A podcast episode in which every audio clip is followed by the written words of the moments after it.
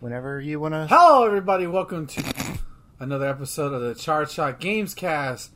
I'm your host, Ben, aka The Marvelous Higgin, and I decide when we go live, even though I'm not in the Master Control Room.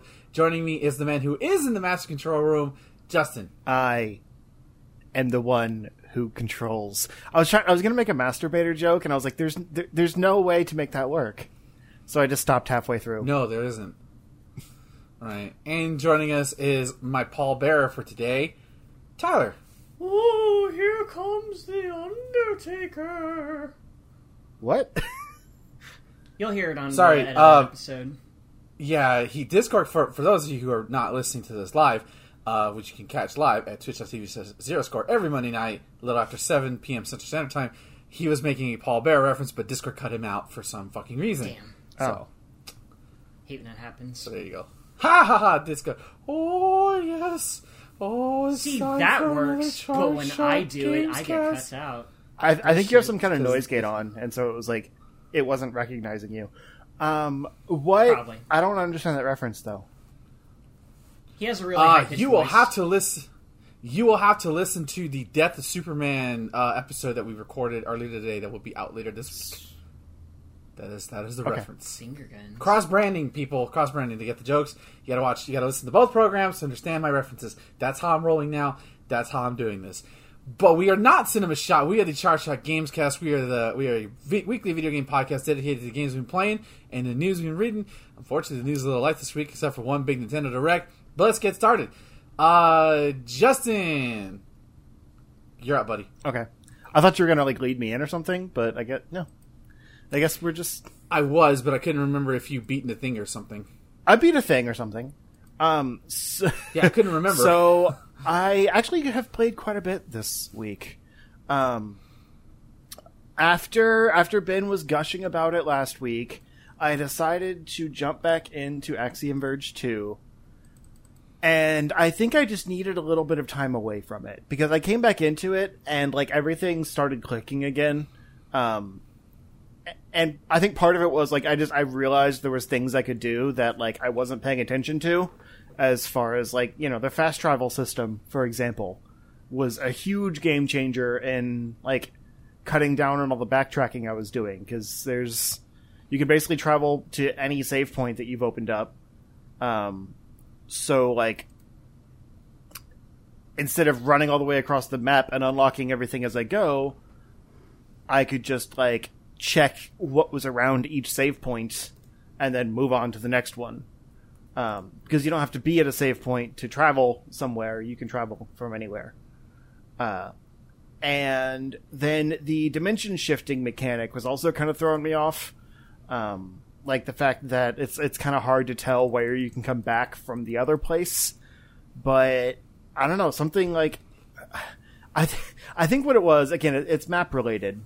Um, I didn't realize that you can toggle back and forth between the two different dimensions, like on your map screen. So I was just really. Yeah. Did you not realize that either? See, I didn't want to say anything. I Oh. knew that, but I didn't want to tell you anything to make you feel No. like an idiot.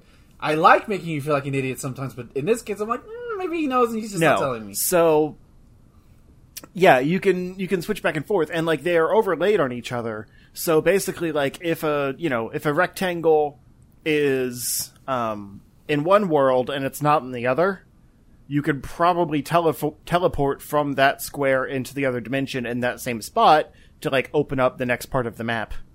Um, not always, but a lot of the time. And because I ended up with like 98% map completion, I beat it. I don't know if I said that up front, but I beat Axiom Verge 2. Um, uh, I ended up with like 98% map completion, and I did not fill in everything. So I That's not bad on a first I know. run. um, I didn't get 90, 98% item collection. I got like 84 or something like that, which still isn't bad.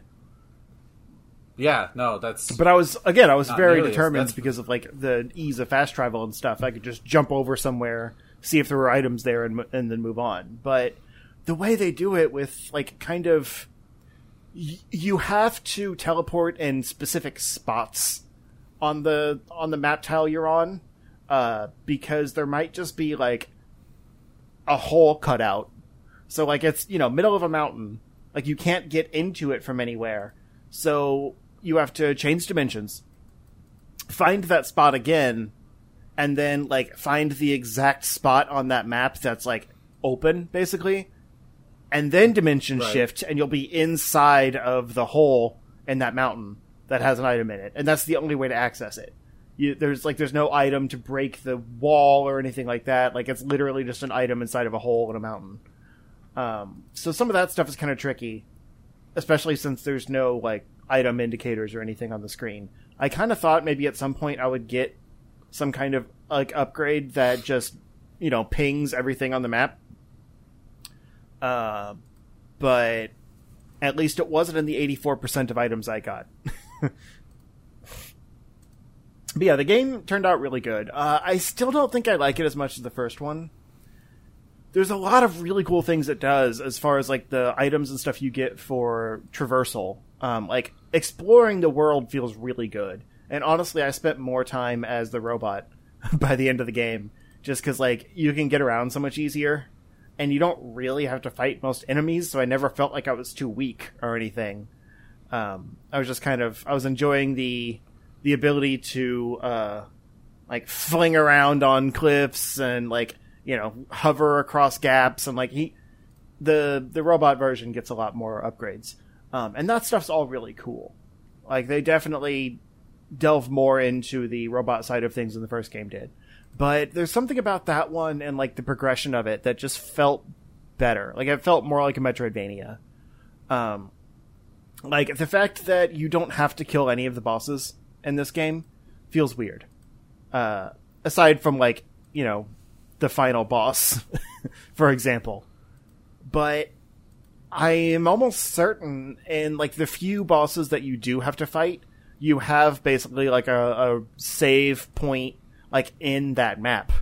Um, I don't know for sure because I didn't actually die in the final boss because it was kind of easy, but there was one early on at least that's like basically a scripted fight to teach you that you just kind of come back if you die. Um, and that's one of the only bosses you have to fight, and you just keep coming back. Like it's it's the gimmick of the fight, but pretty much all the others like you can just skip right past them if you want. And if you do fight them, they're not generally that hard.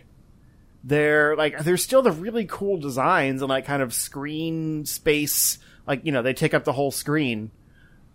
But you pretty much just like change into bug form, get underneath them to where they can't like reach you to attack you, and then just pop, pop, pop, pop, pop, pop, pop on like every body part until it's destroyed.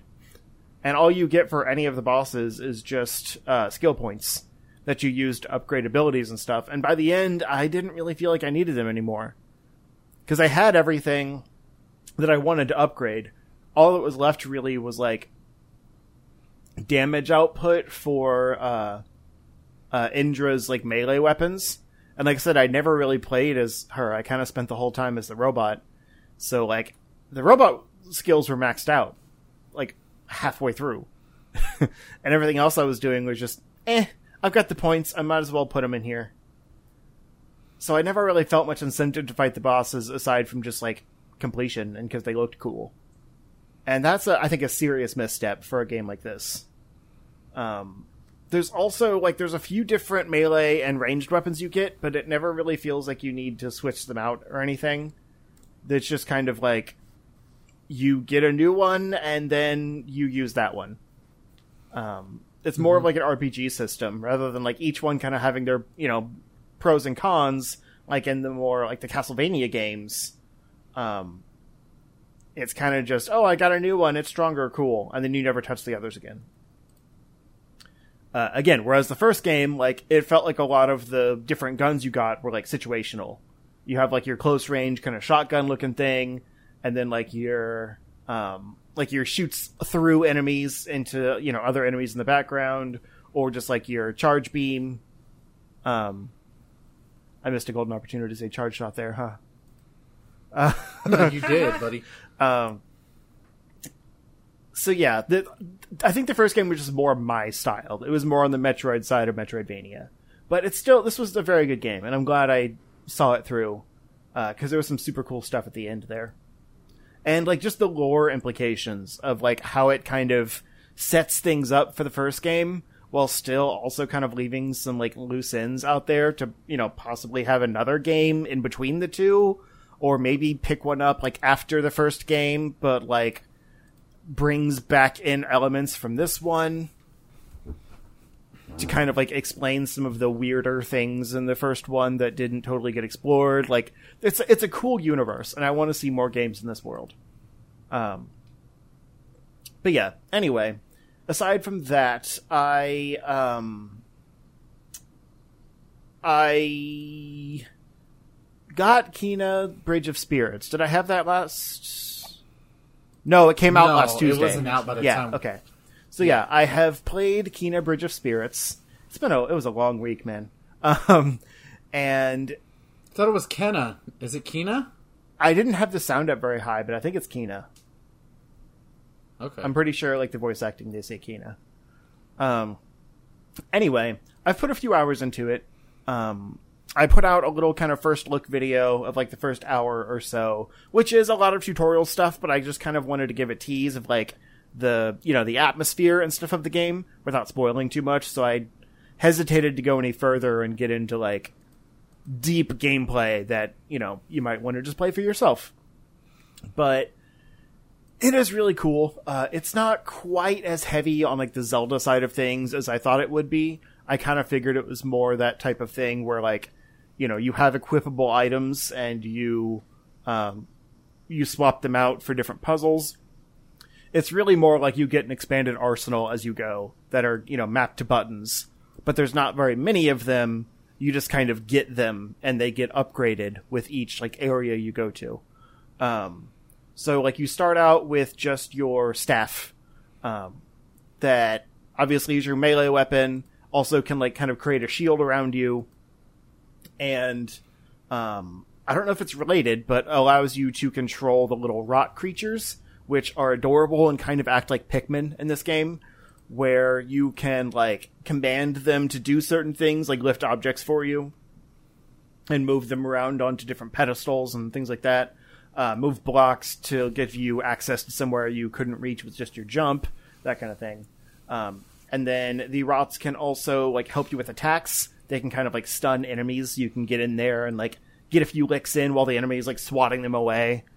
Um, and you they also like kind of transform so you can uh, turn them into like a giant what's called a rot hammer that just like smacks down and does a lot of damage and they kind of like fly out like shotgun style and do some damage like you know further back like it's really cool um the combat system is simple but surprisingly challenging. Um you pretty much have one like action button that you just you know combo for damage. And then like i said you have the rots uh, that you build up a meter for as you do damage and you can use them to um like cleanse the enemies. Uh like basically clear out the the bad stuff in the area that's causing enemies to spawn kind of like okami style.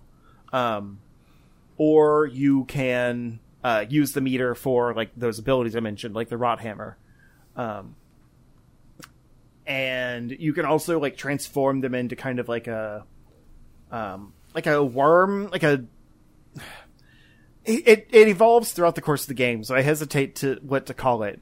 But it's just kind of like a, a mob of enemies or of uh, rot that you can use to kind of like do uh, more attacks. So like there's a just kind of a spin, um, and then there's like a slam, and it's not super good to use in combat because you essentially like you control yourself with the left stick and the the rots with the right stick. So you lose control of the camera when you have them active. It's really it's a really cool system for like some puzzles and stuff but for some reason they let you do it in combat and it, that i never feel like i need to. Um, but like the enemies hit hard and it's not always clear like how much damage they're going to do because like when your life meter goes down um, like you basically have one final hit where like no matter how much damage they did the last time, your life meter goes to kind of like a blinking red, and the next time you get hit, you'll die um, if you don't heal. So like, you might not notice how much damage they've done to you, and then suddenly you're in the red. And it's like okay, next next hit will kill me, and like at least I know that. Um, whereas like I kind of wish it was more of like kind of a heart system where you can see like oh that one did like a quarter, you know, of a of a heart. Oh that one did a whole heart worth of damage, like that kind of thing. That's a little more clear visually uh, with how hard some of these enemies hit. Um, and I've read that if you play on like the hardest difficulty, some of them will just one shot you. Like you can't make mistakes.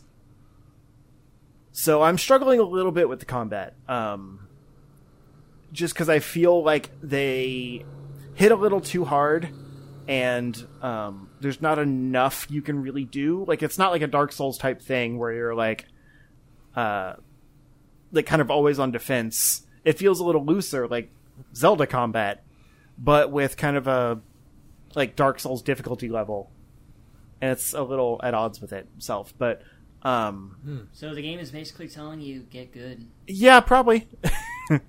but I'm not. Um, and especially when like the enemies just kind of pop up around you because they come out of like the corruption in the area. Um, they can hit you from behind before you even know they're there, and that gets kind of annoying because like they'll pop up behind you, so you don't you haven't like registered them yet, and there's no radar or anything of enemies in the area. Um, so anyway, combat's hard, but I really like the game in general. It's beautiful. Um, exploring the world is just satisfying and fun, and like there's some really cool kind of uh, environmental platforming puzzles. Um, without getting too deep into spoiler stuff, um, you get like a basically a bow upgrade for your staff pretty early on. So like your staff just kind of morphs into like a spirit bow, and um, obviously it's used for ranged attacks. Uh, so you can like you know run around and kind of uh, hit it hit at targets and stuff to open up um, like secrets and get collectible like the I forget what it's called, but there's like there's money and then there's like a like a spirit source that um, fuels your skill tree.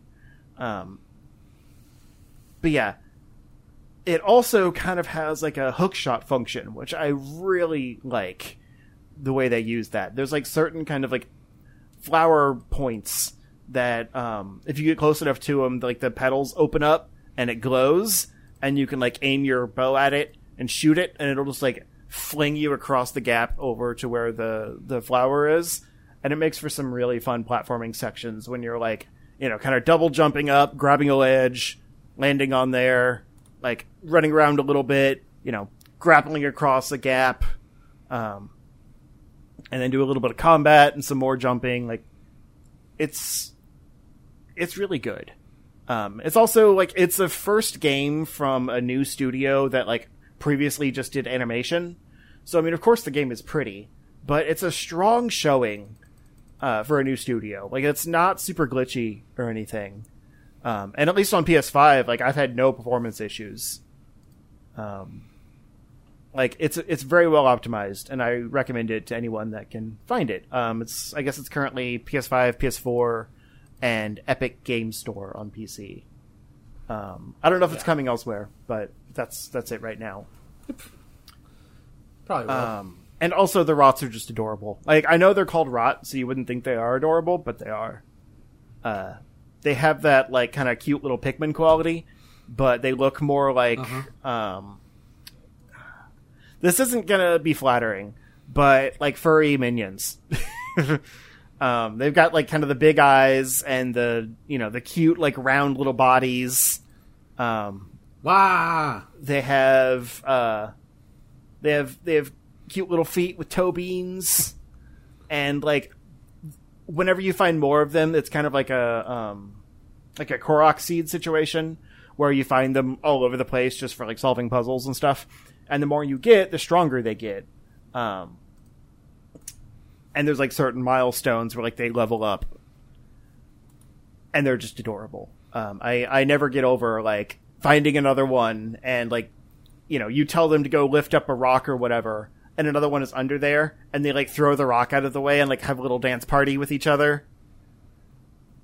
It's very cute. Um, That does sound Yeah. cute. so then um going back to the Metroidvania side of things, uh, we will talk about it a little bit more later in the Nintendo Direct, but it already kind of leaked last week, so I'll just say I got the Castlevania Advance Collection, which is the, you know, three games that were on Game Boy Advance, as well as Dracula X, which I think was Super Nintendo. Why? Yeah, that was the Super Nintendo. Yeah, one. super random. Yep. Yeah. I Well, I mean, they got like I figured they think three games wasn't enough, so they just figured eh, slap Rondo Blood, uh, Dracula X on there, which is a fine game. It's it's just Until not you Rondo get of to Blood. the end with the Dracula boss that has like the platforms over the pit, and the boss is infinitely harder because of it. Yep, that's like the only downside. But they, it's a, it's a, it's, it's a fine Castlevania. yeah, game. that's that's Yeah. one of those I like put about five minutes into the first level, and I was like, oh yeah, I don't really like traditional Castlevania, and then went back to the advanced ones. Um, but I I think I'd mentioned before that like I remember them being kind of like the first two at least being kind of like glorified Game Boy Color games, kind of how ugly they are, and then like Aria of Sorrow being amazing. Um, but I hadn't played any of them in quite a while, so I just started with Circle because it's the first one, Circle of the Moon, and I couldn't do it. Like that game is hard. Uh, and again, you're gonna say get good, whatever. Screw you. Um, like it is, it is notably hard. Like everyone has talked about how it's even harder than Symphony of the Night. Um, but it's also like newer, so it has more quality of life features. So it's not so much like frustrating in its you know, um, in its datedness. It's more just like balanced to be more difficult. Um, It's basically the Mega Man Zero of these games, uh, from what you're describing. Kinda, yeah. So it is still the Metroidvania style, where you have you know an actual like map of the castle that you're exploring, and save points, and you know items to pick up, like equipment to to find and upgrade, a level up system. It also has a really kind of interesting uh, magic system where you can combine um, cards that you pick up from enemies with uh, like attributes that you also pick up from enemies. So like you might pick up like a wind attribute card, and then combine that with like the I don't know ghost monster. I I I didn't get enough of them to really like make this up, but um, that will do like a specific like magic spell, whereas like a different combination will do a different spell. And I assume each one of them is unique. Like there's an insane amount of options there. Um, but you have to find them all first, which means a lot of grinding. And like I said, the game's already hard, so it can get kind of tedious to grind out the enemies. But um, I started it off; it was really cool. Like I said, I liked the the magic system and stuff. Um, and there's some nice quality of life features in this advanced collection, where like uh, it has the normal stuff of like save states and you know loading save states, and then like the um, the different like screen modes you can do like standard or pixel perfect, which looks uh, the same like aspect ratio as the Game Boy Advance, obviously larger. Um, and then there's just like a like a stretched widescreen mode. There's a CRT or not a CRT filter, but like a you know sprite filter. I bet the stretch the stretch wide mode looks It does. Because those always look awful because they're just not built Yeah. for that. Yeah. Honestly, like because it's Game Boy Advance games, I'm just doing it on pixel perfect mode because that actually looks kind of good. Like I mean the the art style on these GBA games is strong. Um, they look better than I remember them looking. Honestly, uh, maybe I was actually just playing Game Boy Color Castlevania games. Did, did we get any of those? I don't know. Yeah, there were there were a few Game Boy ones. Um, they were basically the classic Vanias, though. Oh, okay, yeah. I don't. I don't know. I remember it looking. They're on the uh, castle. They're on the uh, uh, the first Castlevania collection. Uh, they're on that. Um, second, first one's garbage. Second one is actually pretty decent for a Game Boy Okay. game. So yeah. Anyway, um, all the behind the scenes stuff is really good, but it also has some just kind of like uh, better tracking options. So because there's like extra screen space on either side, they fill it with uh, kind of a reminder of recent items you've picked up, um, to just help you track where you've been if you're like using a walkthrough or whatever. And then in this game specifically, whenever you find the different, uh, whenever you hit an enemy, sorry, it'll like pop up a little thing on the side telling you whether or not you've gotten the card it has.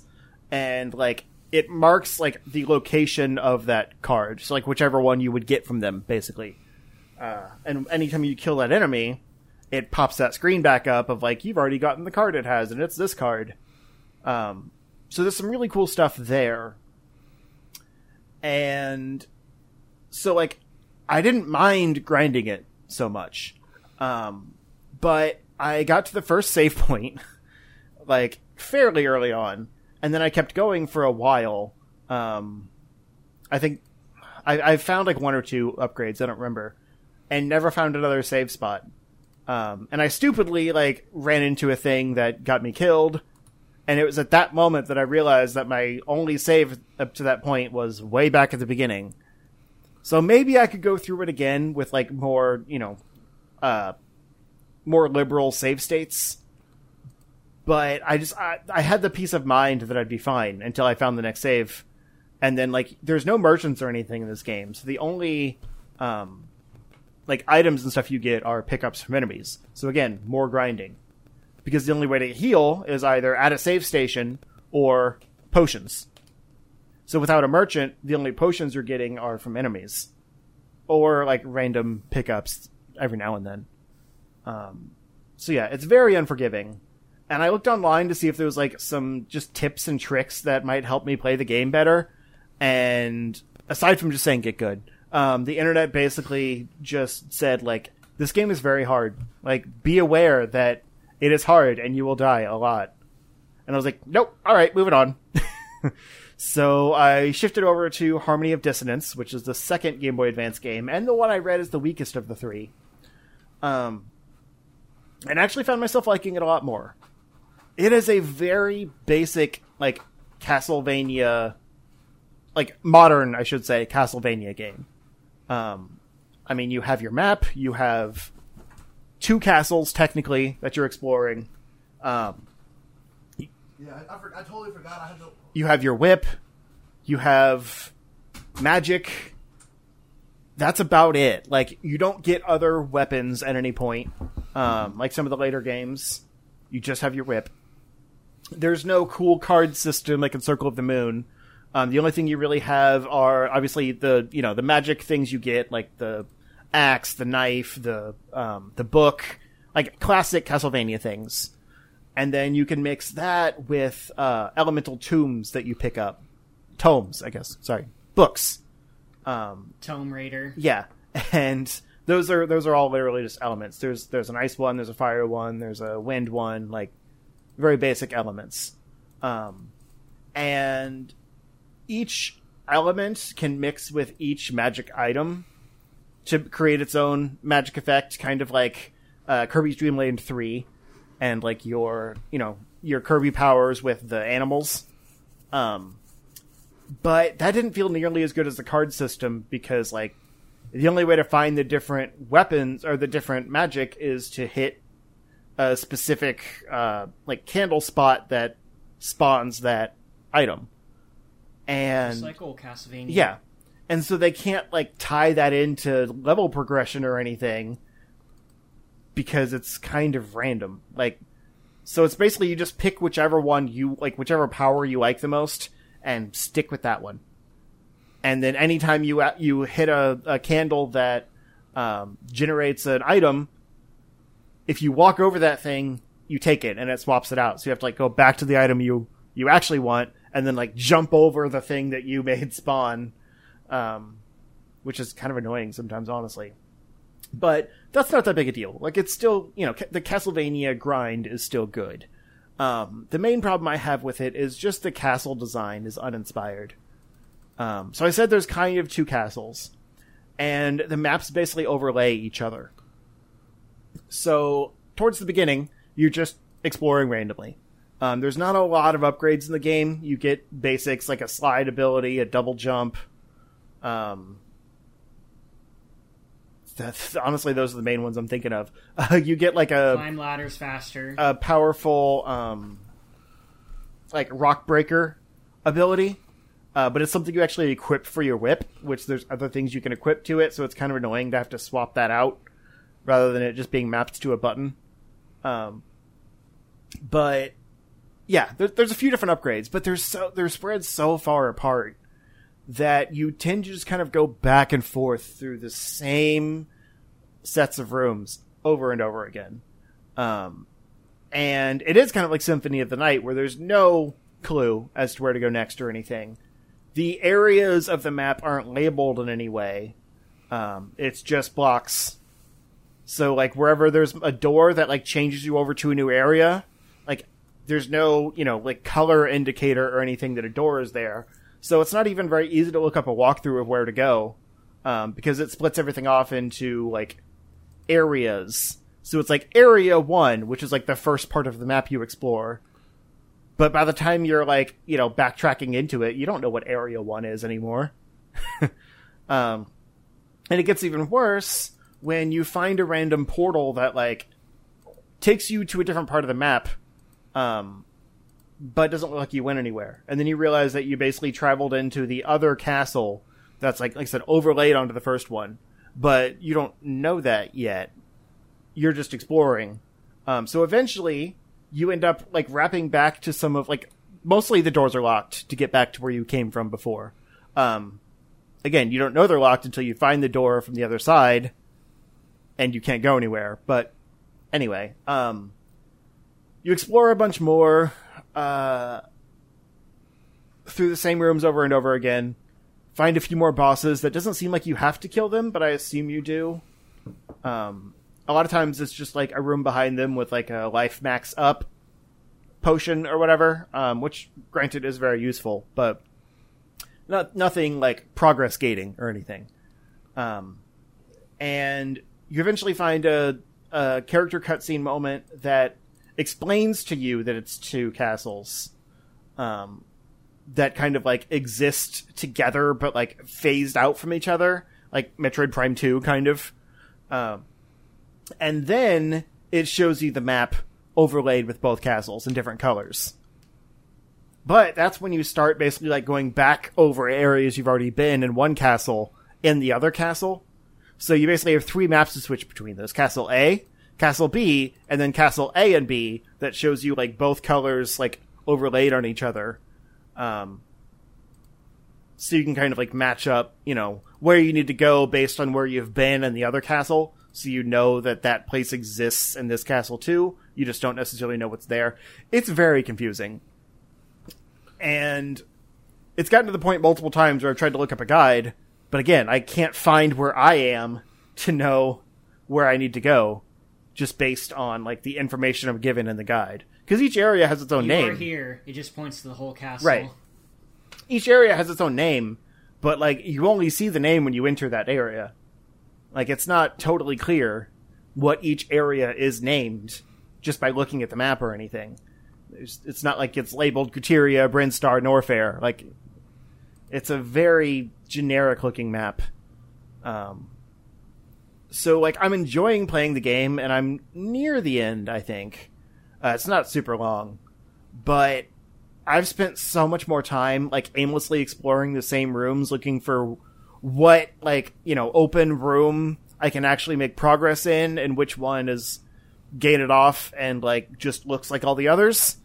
Than I have like actually making progress. But I still like it. Um, I just I'm kind of looking forward to beating it, moving on to Aria of Sorrow. Who knows? Maybe I'll go back to Circle. Maybe I'll give it another chance and just spam the save state feature. I don't know. But yeah, that's mostly what I've been playing this week. Um,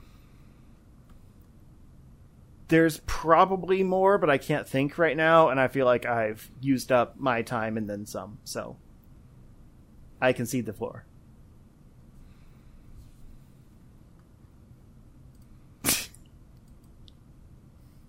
Are you, are you- okay. I expected Tyler to just pick up from there, but all right. Well, that I- sounds like you had a lot of was- fun with Metroidvanias. I'm worried that you're gonna get you're gonna end up putting down. I'm expecting next week, or not next week, two weeks from now, Metroid Dread.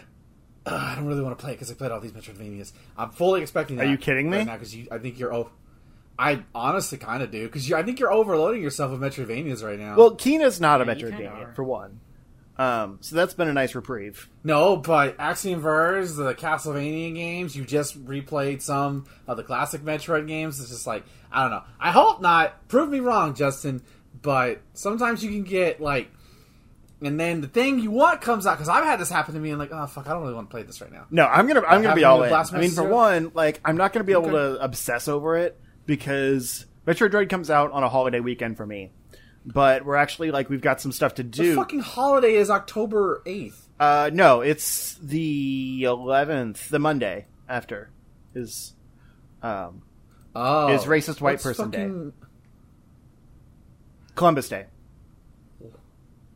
I thought that was in September. Whatever. No. Okay, fine. Fuck off. Fuck off, Um, Columbus. Okay. So The Harry Potter. it's director? it's Indigenous Peoples Day. Let's let's call it what it really is. Um. yeah. So yeah. Anyway, I won't be able to like go hard in on it because I've got stuff to do that weekend. So like I'm gonna get my time with it, but like I can't just sit down and like beat it in one day. Like I literally won't be able to. So I've just been trying to get my um, my fill of other games in the meantime because I need to scratch that itch. And it's still an itch, trust Alright. me. Okay.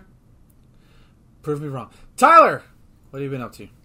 Uh, for one thing, uh, if you all remember uh, the topic of last week's episode where we talked about uh, franchises that we wanted to be turned to RPG games, I mentioned that I wanted to see a Power Rangers inspired RPG. And turns out someone actually already made that because right before we ended that show, uh, Low, uh, aka Near to Hero, uh, DM'd me on Twitter uh, showing me this page on a game on Steam.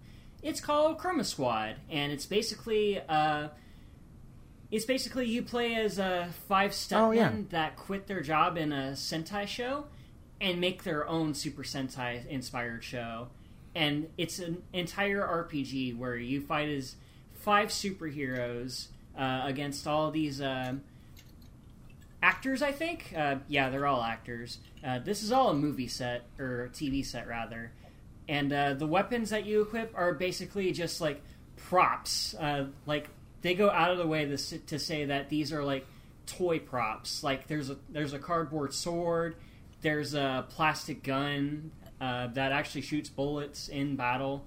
Um, I think there's also a helmet where the description says uh, "Your mom made this with love," and uh, I played for a bit after uh, we finished recording, and uh, yeah, this game's pretty fun actually. Like uh, all the episodes are split into seasons.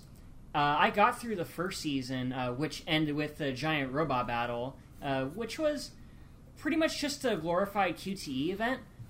But the game before it, with the actual ranger combat, is actually pretty solid. Like you have five rangers. Um, one is going to be your main attacker. Another is like a saboteur. There's a healer. There's one that uh, pretty much focuses on hard hits, and another that just focuses on speed. And you can make them any color you want to, and you can hire different actors to portray them. like they all have uh, different budgets that you pay them because this goes on like a budget thing, like the actual Power Ranger show does. Um, So are their skills different different depending on how much, how much you pay them, or is it like fake actors just for the visual? Yeah, all the actors have like different skills. Uh, I think there's one that's literally just an alien dude, and uh, he has uh, different inherent uh, buffs and uh, negatives depending on this other actor that may be more expensive or cheaper. And uh, you can decide all that in the beginning of the game, and uh, yeah, go nuts with that. Uh, it's pretty cool. Um, so I've been having some fun with that it's not super intuitive uh, at at the very start. Like it does give you some tutorial stuff, but when you're in actual combat, there's a mechanic where uh, you either attack or you do like a superhero pose, which pretty much either um, buffs your other party members or makes them um, move further up in the grid. And what the game kind of doesn't tell you is that uh, if you have Uh, the first four of uh, your squad mates uh, do this uh, pose maneuver uh, when they're all clustered around an enemy, and you have your fifth guy initiate an attack. It does like a super move where all five rangers attack all at once. Kind of like how uh, in Mighty Morphin, when they put all their weapons together and just shoot a big fuck you laser at the monster of the week. And it's pretty sick. Kind of learned that in like the final boss of the first season, but yeah, um, I'm enjoying my time with it. Uh, you have to mind um, how much budget you have because depending on how well you do in battles, um, you you gain fans, and in turn you also um, gain a bigger budget, which you would have to spend on uh, stage sets that buff your stats, uh, crafting stuff, uh, and all that good stuff. You know. So, I played a bit of that, and um, the day after, um, I finished No More Heroes 3.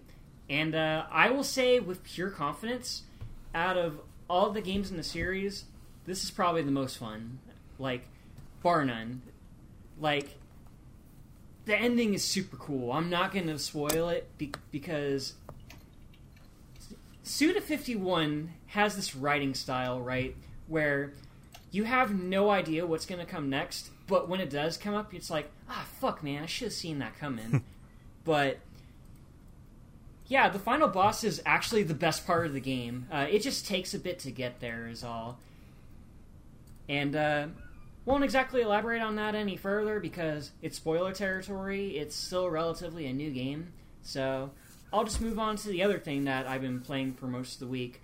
Uh, this is another game that uh, that's a kind of an indie game that's been on my radar. Uh, I've been playing a whole bunch of Monster Sanctuary on the Nintendo Switch because I had gotten it on sale like a few weeks ago, and uh, I thought it was cool because I saw Low streaming it for the past few weeks. It is cool. Yeah, it is.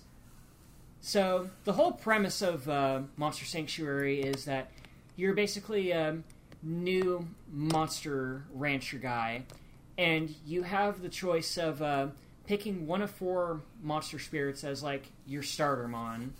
And of course, I choose the fire lion because fire is cool and lions are cool. How could I say no to that? And the battle system is really addicting. Like, you basically um, have su- uh, special moves that uh, eat up a bit of magic gauge. Uh, and when you defeat monsters in battle, uh, depending on how well you do, you have a chance to uh, get monster eggs of the dudes that you just beat in battle. Like the very first thing you get is the blob, which is really good at dealing magic damage and uh, for healing purposes. And he kind of stayed on my party for quite a bit because those are really necessary in RPGs. But uh, you basically um, explore uh, the entire sanctuary, which is a big giant map that you jump through. You gain new abilities when you collect new monsters, and you gain new inherent abilities. Like there's a double jump, there's underwear that makes you resistant to cold water, stuff like that. Um,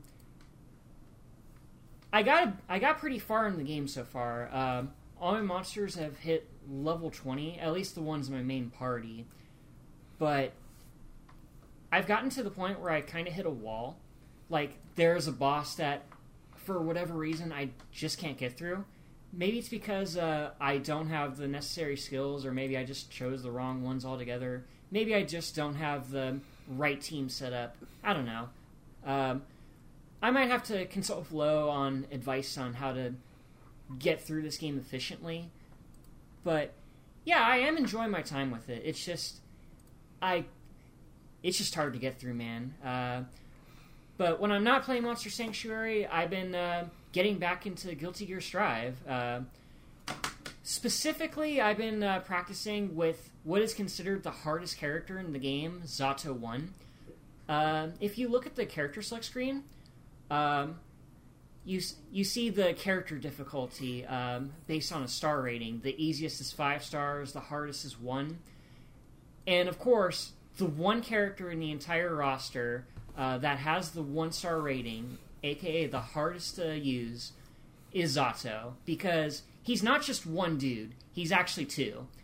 Uh, you, he's he's basically the progenitor of the puppet character, where you're controlling two characters at once, and his whole gimmick is you attack using uh, Eddie's shadow familiar named uh, Zato's shadow familiar named Eddie, who may or may not be named after the Iron Maiden mascot or Eddie Van Halen, but that's still up in the air. But anyway, Eddie is pretty much your best friend if you want to play as Zato, whether you want to or not. Because the way you set up combos is there's a special move that lets you control Eddie on the screen for a short amount of time. And uh, you do specific commands uh, that drain a bit of uh, the Eddie meter. And you can make him pretty much do combos behind the opponent, which is pretty much mix up madness. Like, if you know how to use this character efficiently, it is extremely maddening for the opponent to guess the 50 50 mix ups. In which case, they, they're not even 50 50 mix ups anymore. It's just the full, you're getting Yeah. hit by this. Yeah, you pretty and considering Zato is not really used by a lot of people, a lot of what you do you can get away with because most people don't know like how how do I how do I break that? At least most people you run into. yeah, it. The biggest hurdle is learning how to use Eddie efficiently because Zato's move list, like, you can't use him on his own because Zato sucks on his own. You need to use Eddie to pretty much dish out the damage, but you're controlling him as well as Zato at the same time, so you pretty much have to split your attention between these two characters and how much you spend the Eddie meter on. And learning this new type of mechanic because when it comes to fighting games, I'm a bit more straightforward. I just like to push buttons and just do shit. Uh, Sol Badguy all the way. But Do shit. learning this new style is actually kind of rewarding in its own way. I'm actually getting better at this, and I'm finding really cool shit with this character. It's it's super gratifying when you learn how to use puppet characters because they are not easy. Uh, I cannot recommend going straight into Guilty Gear Strive and just picking Zato from the start. Nah, just stick with like May or something and just spam Totsugekis all day, and then you can go into Zato waters. But yeah, that's pretty much it for me.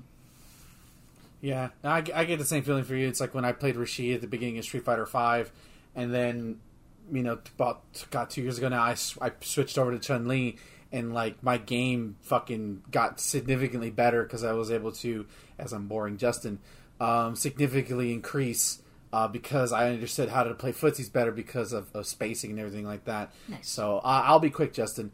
Um, I hate feet. I only really played Axiom Verge this week. Um, footsies. Um, I'll, I only I only really played Axiom Verge this week um, because it, was the only game that I could basically keep concentrated on besides the games I streamed. Uh, and like I unfortunately I never God this I'm gonna sound like an asshole, but I never had the problems that Justin had. I pretty much just kept exploring. I figured, okay, eventually I'm gonna find out where to go, and you know, and and that was it. And then I ended up finding things I probably shouldn't have found, but it was really cool because like I don't know if I was supposed to find that grappling hook at the time I was supposed to find it, but I fucking did. Um, and it, everything just felt organic to me. Everything just felt natural. And once I found the the certain tools to be able to transport between dimensions a lot easier, the game kind of just really opened up. And uh, I guess to the point where you see a very familiar looking thing from the first game, I'm like, oh. So like the lore stuff is there. It's really cool. I don't know how it connects honestly because I couldn't tell you the story from Axiom Verge One. Honestly, it's been so long. I'm glad you found But- that because I was like, I was this close to talking about it, and I was like, well, no, what if he hasn't seen it? But it's so cool, yeah, yeah. I- just got there. and the uh, explanation this for day, it, so- and like, yeah, it's yeah, it it's crazy. Um, yeah, and I I was really surprised with the drone stuff. I was like, am I just gonna play as the drone for the most time? And no, you don't. Um, there's there's you get a replacement body uh, later on, which I I like switching between them because I found that I me personally like yeah the drone can like you use the little grappling hook to get up faster.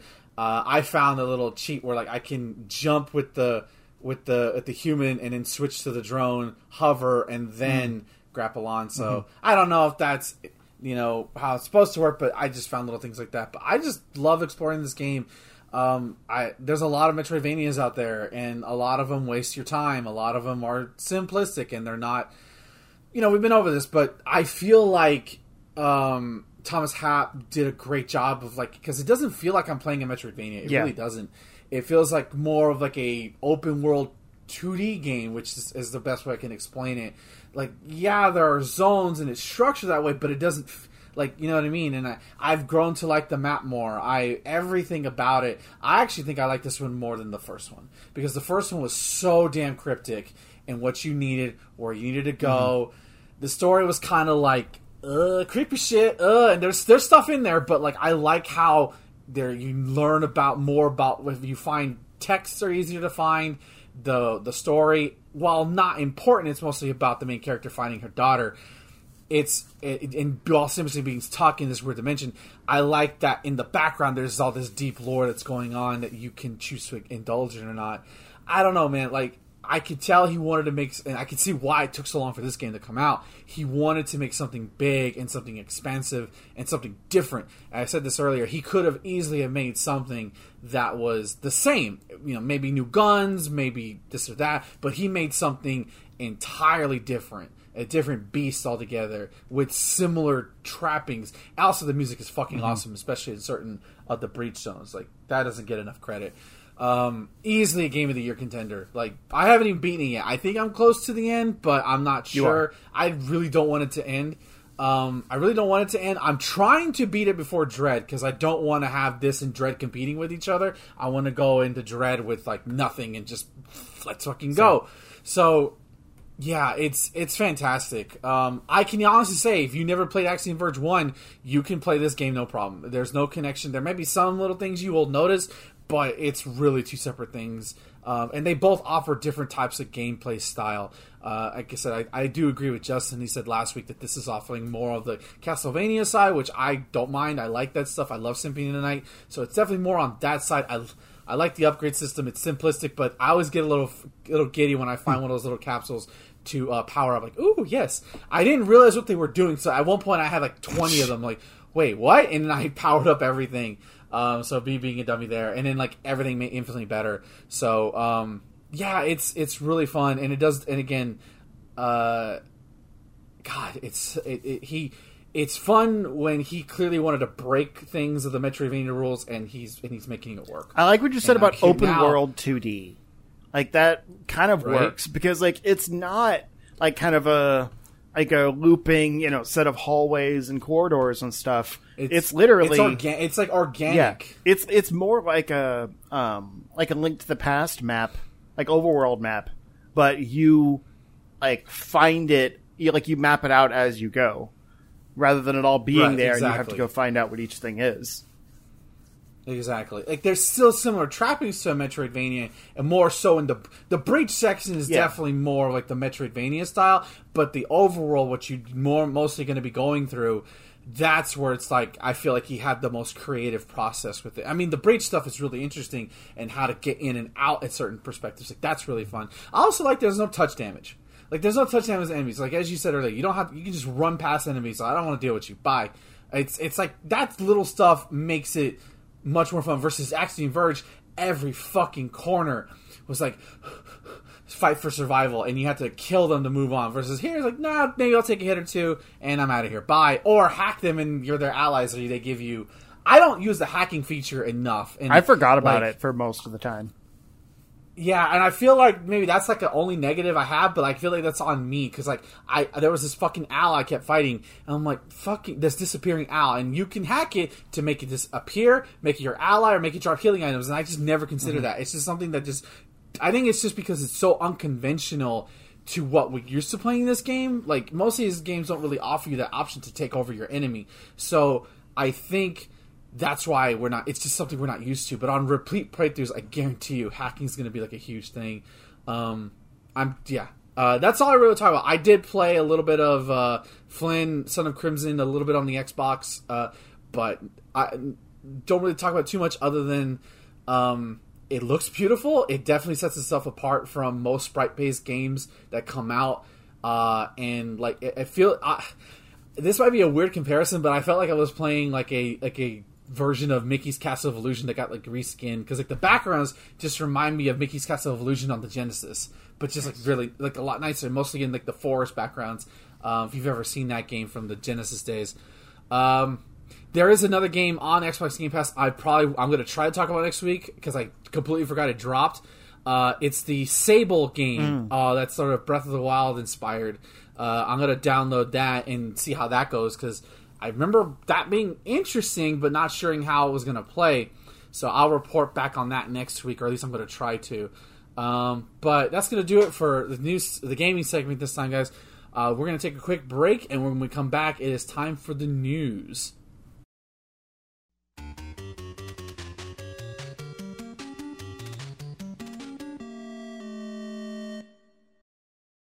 Hello, everybody. Welcome back. It is now time for the news segment of the Charge Up Gamescast. We don't have a lot of news this week, but we do have a beefy Nintendo Direct to go through, so we're going to speed through some of these early ones to get to that.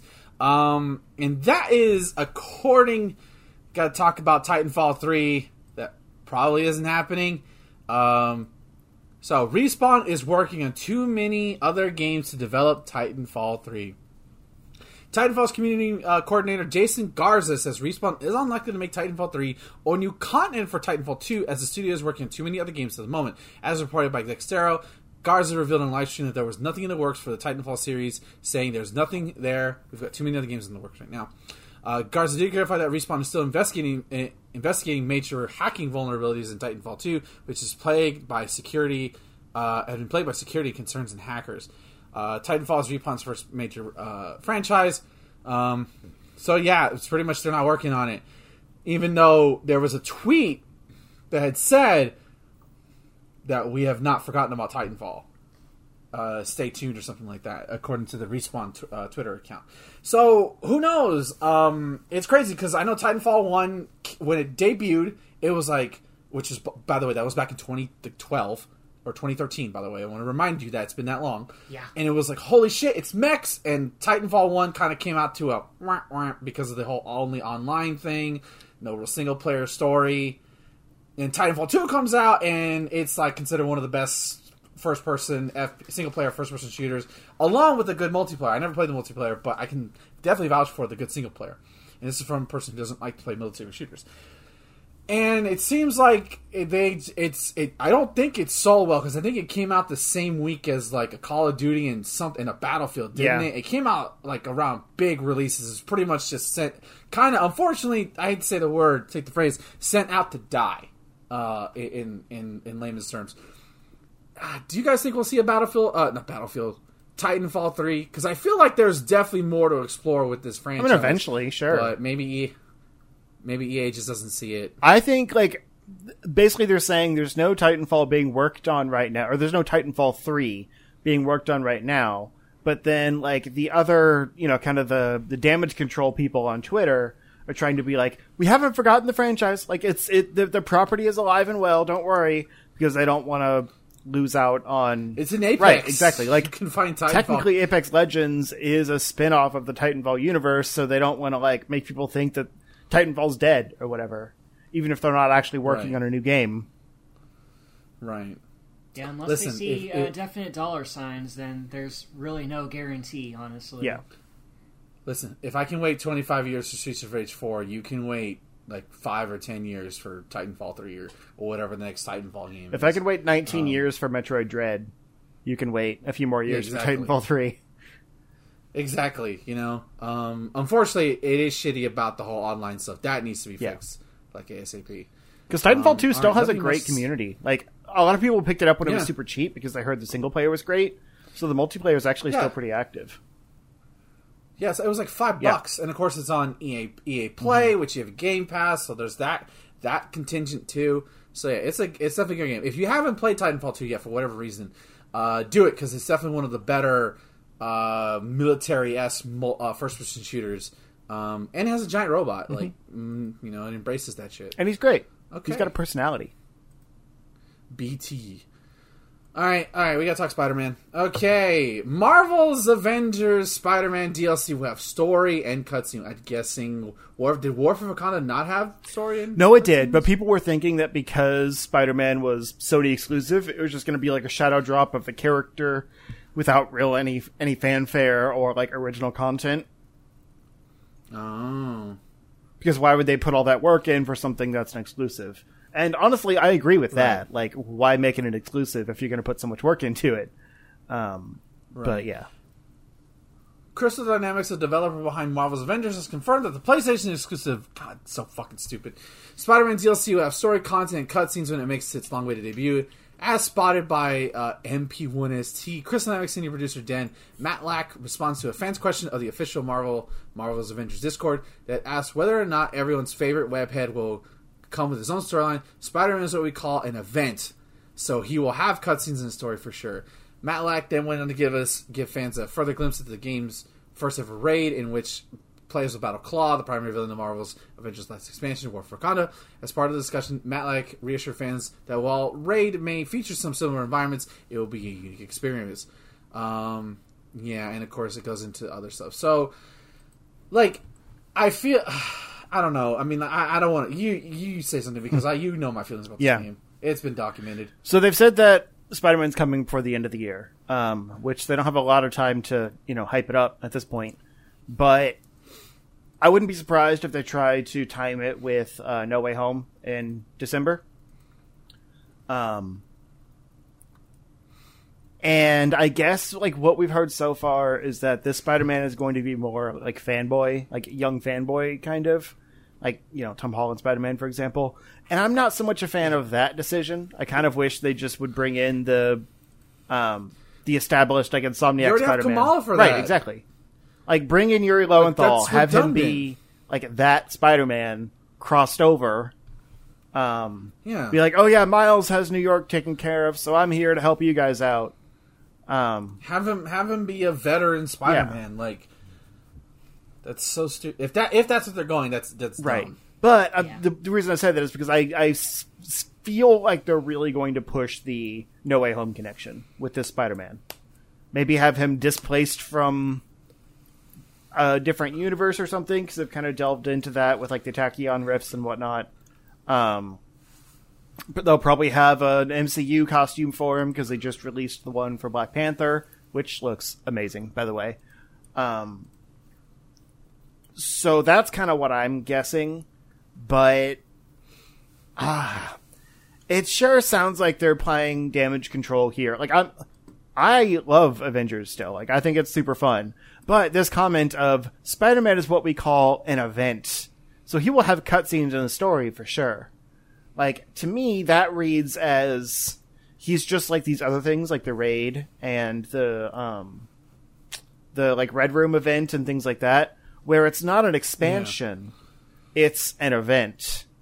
So maybe like It's not War themed Wakanda. missions where uh, Spider-Man's introduced, but it's not like a full story expansion or anything. It's going to be pretty minimal, Right. just to explain why he's there. Which at that point, why is it Sony exclusive Mm-hmm. then? Like other than other than PlayStation pulling the power move on Yeah. it. especially if it's not Sony's Spider-Man, like you know, Right. their IP's version of him. Exactly. Like, because I would have figured, hey, you got the Spider Man, you're going to get Spider Man.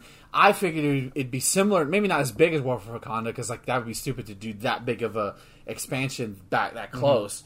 But like, you know, throwing a, have them have the Avengers fight, I don't know, the Sinister Six or some stupid shit like that.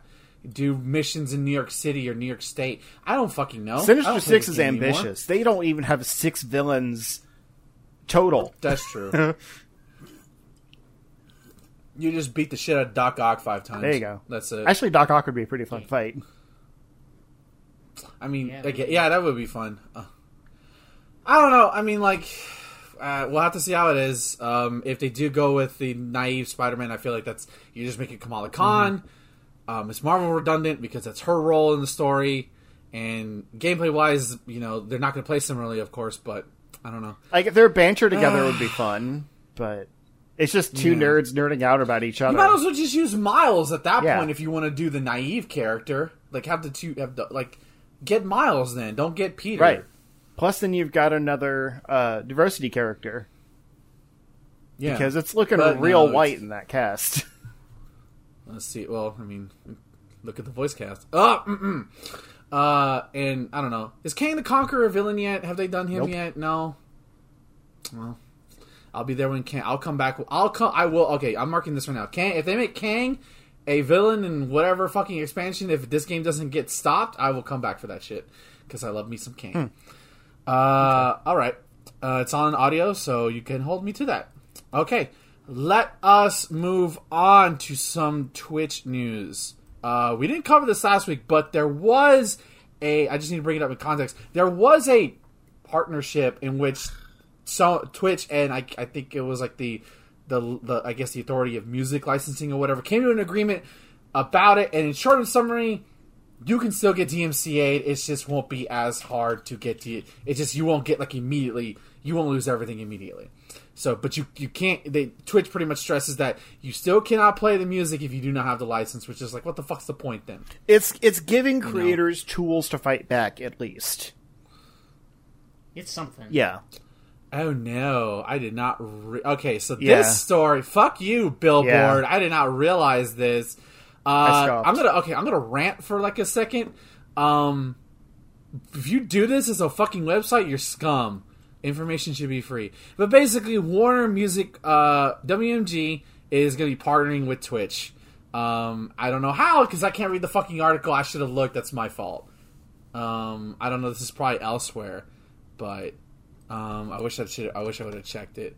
Um, but as I look for other things, here you go. PR Wire News. Okay, got it. Um, I'll I'll put the link in chat, Justin, if you want to post it. Okay, It's cool, just go. There we go. All right, there we are. So, um, Warner Music uh, Group and Twitch announced a first of a kind partnership that will see the companies launch various recording artist channels and create a standalone music space featuring premium music center programming.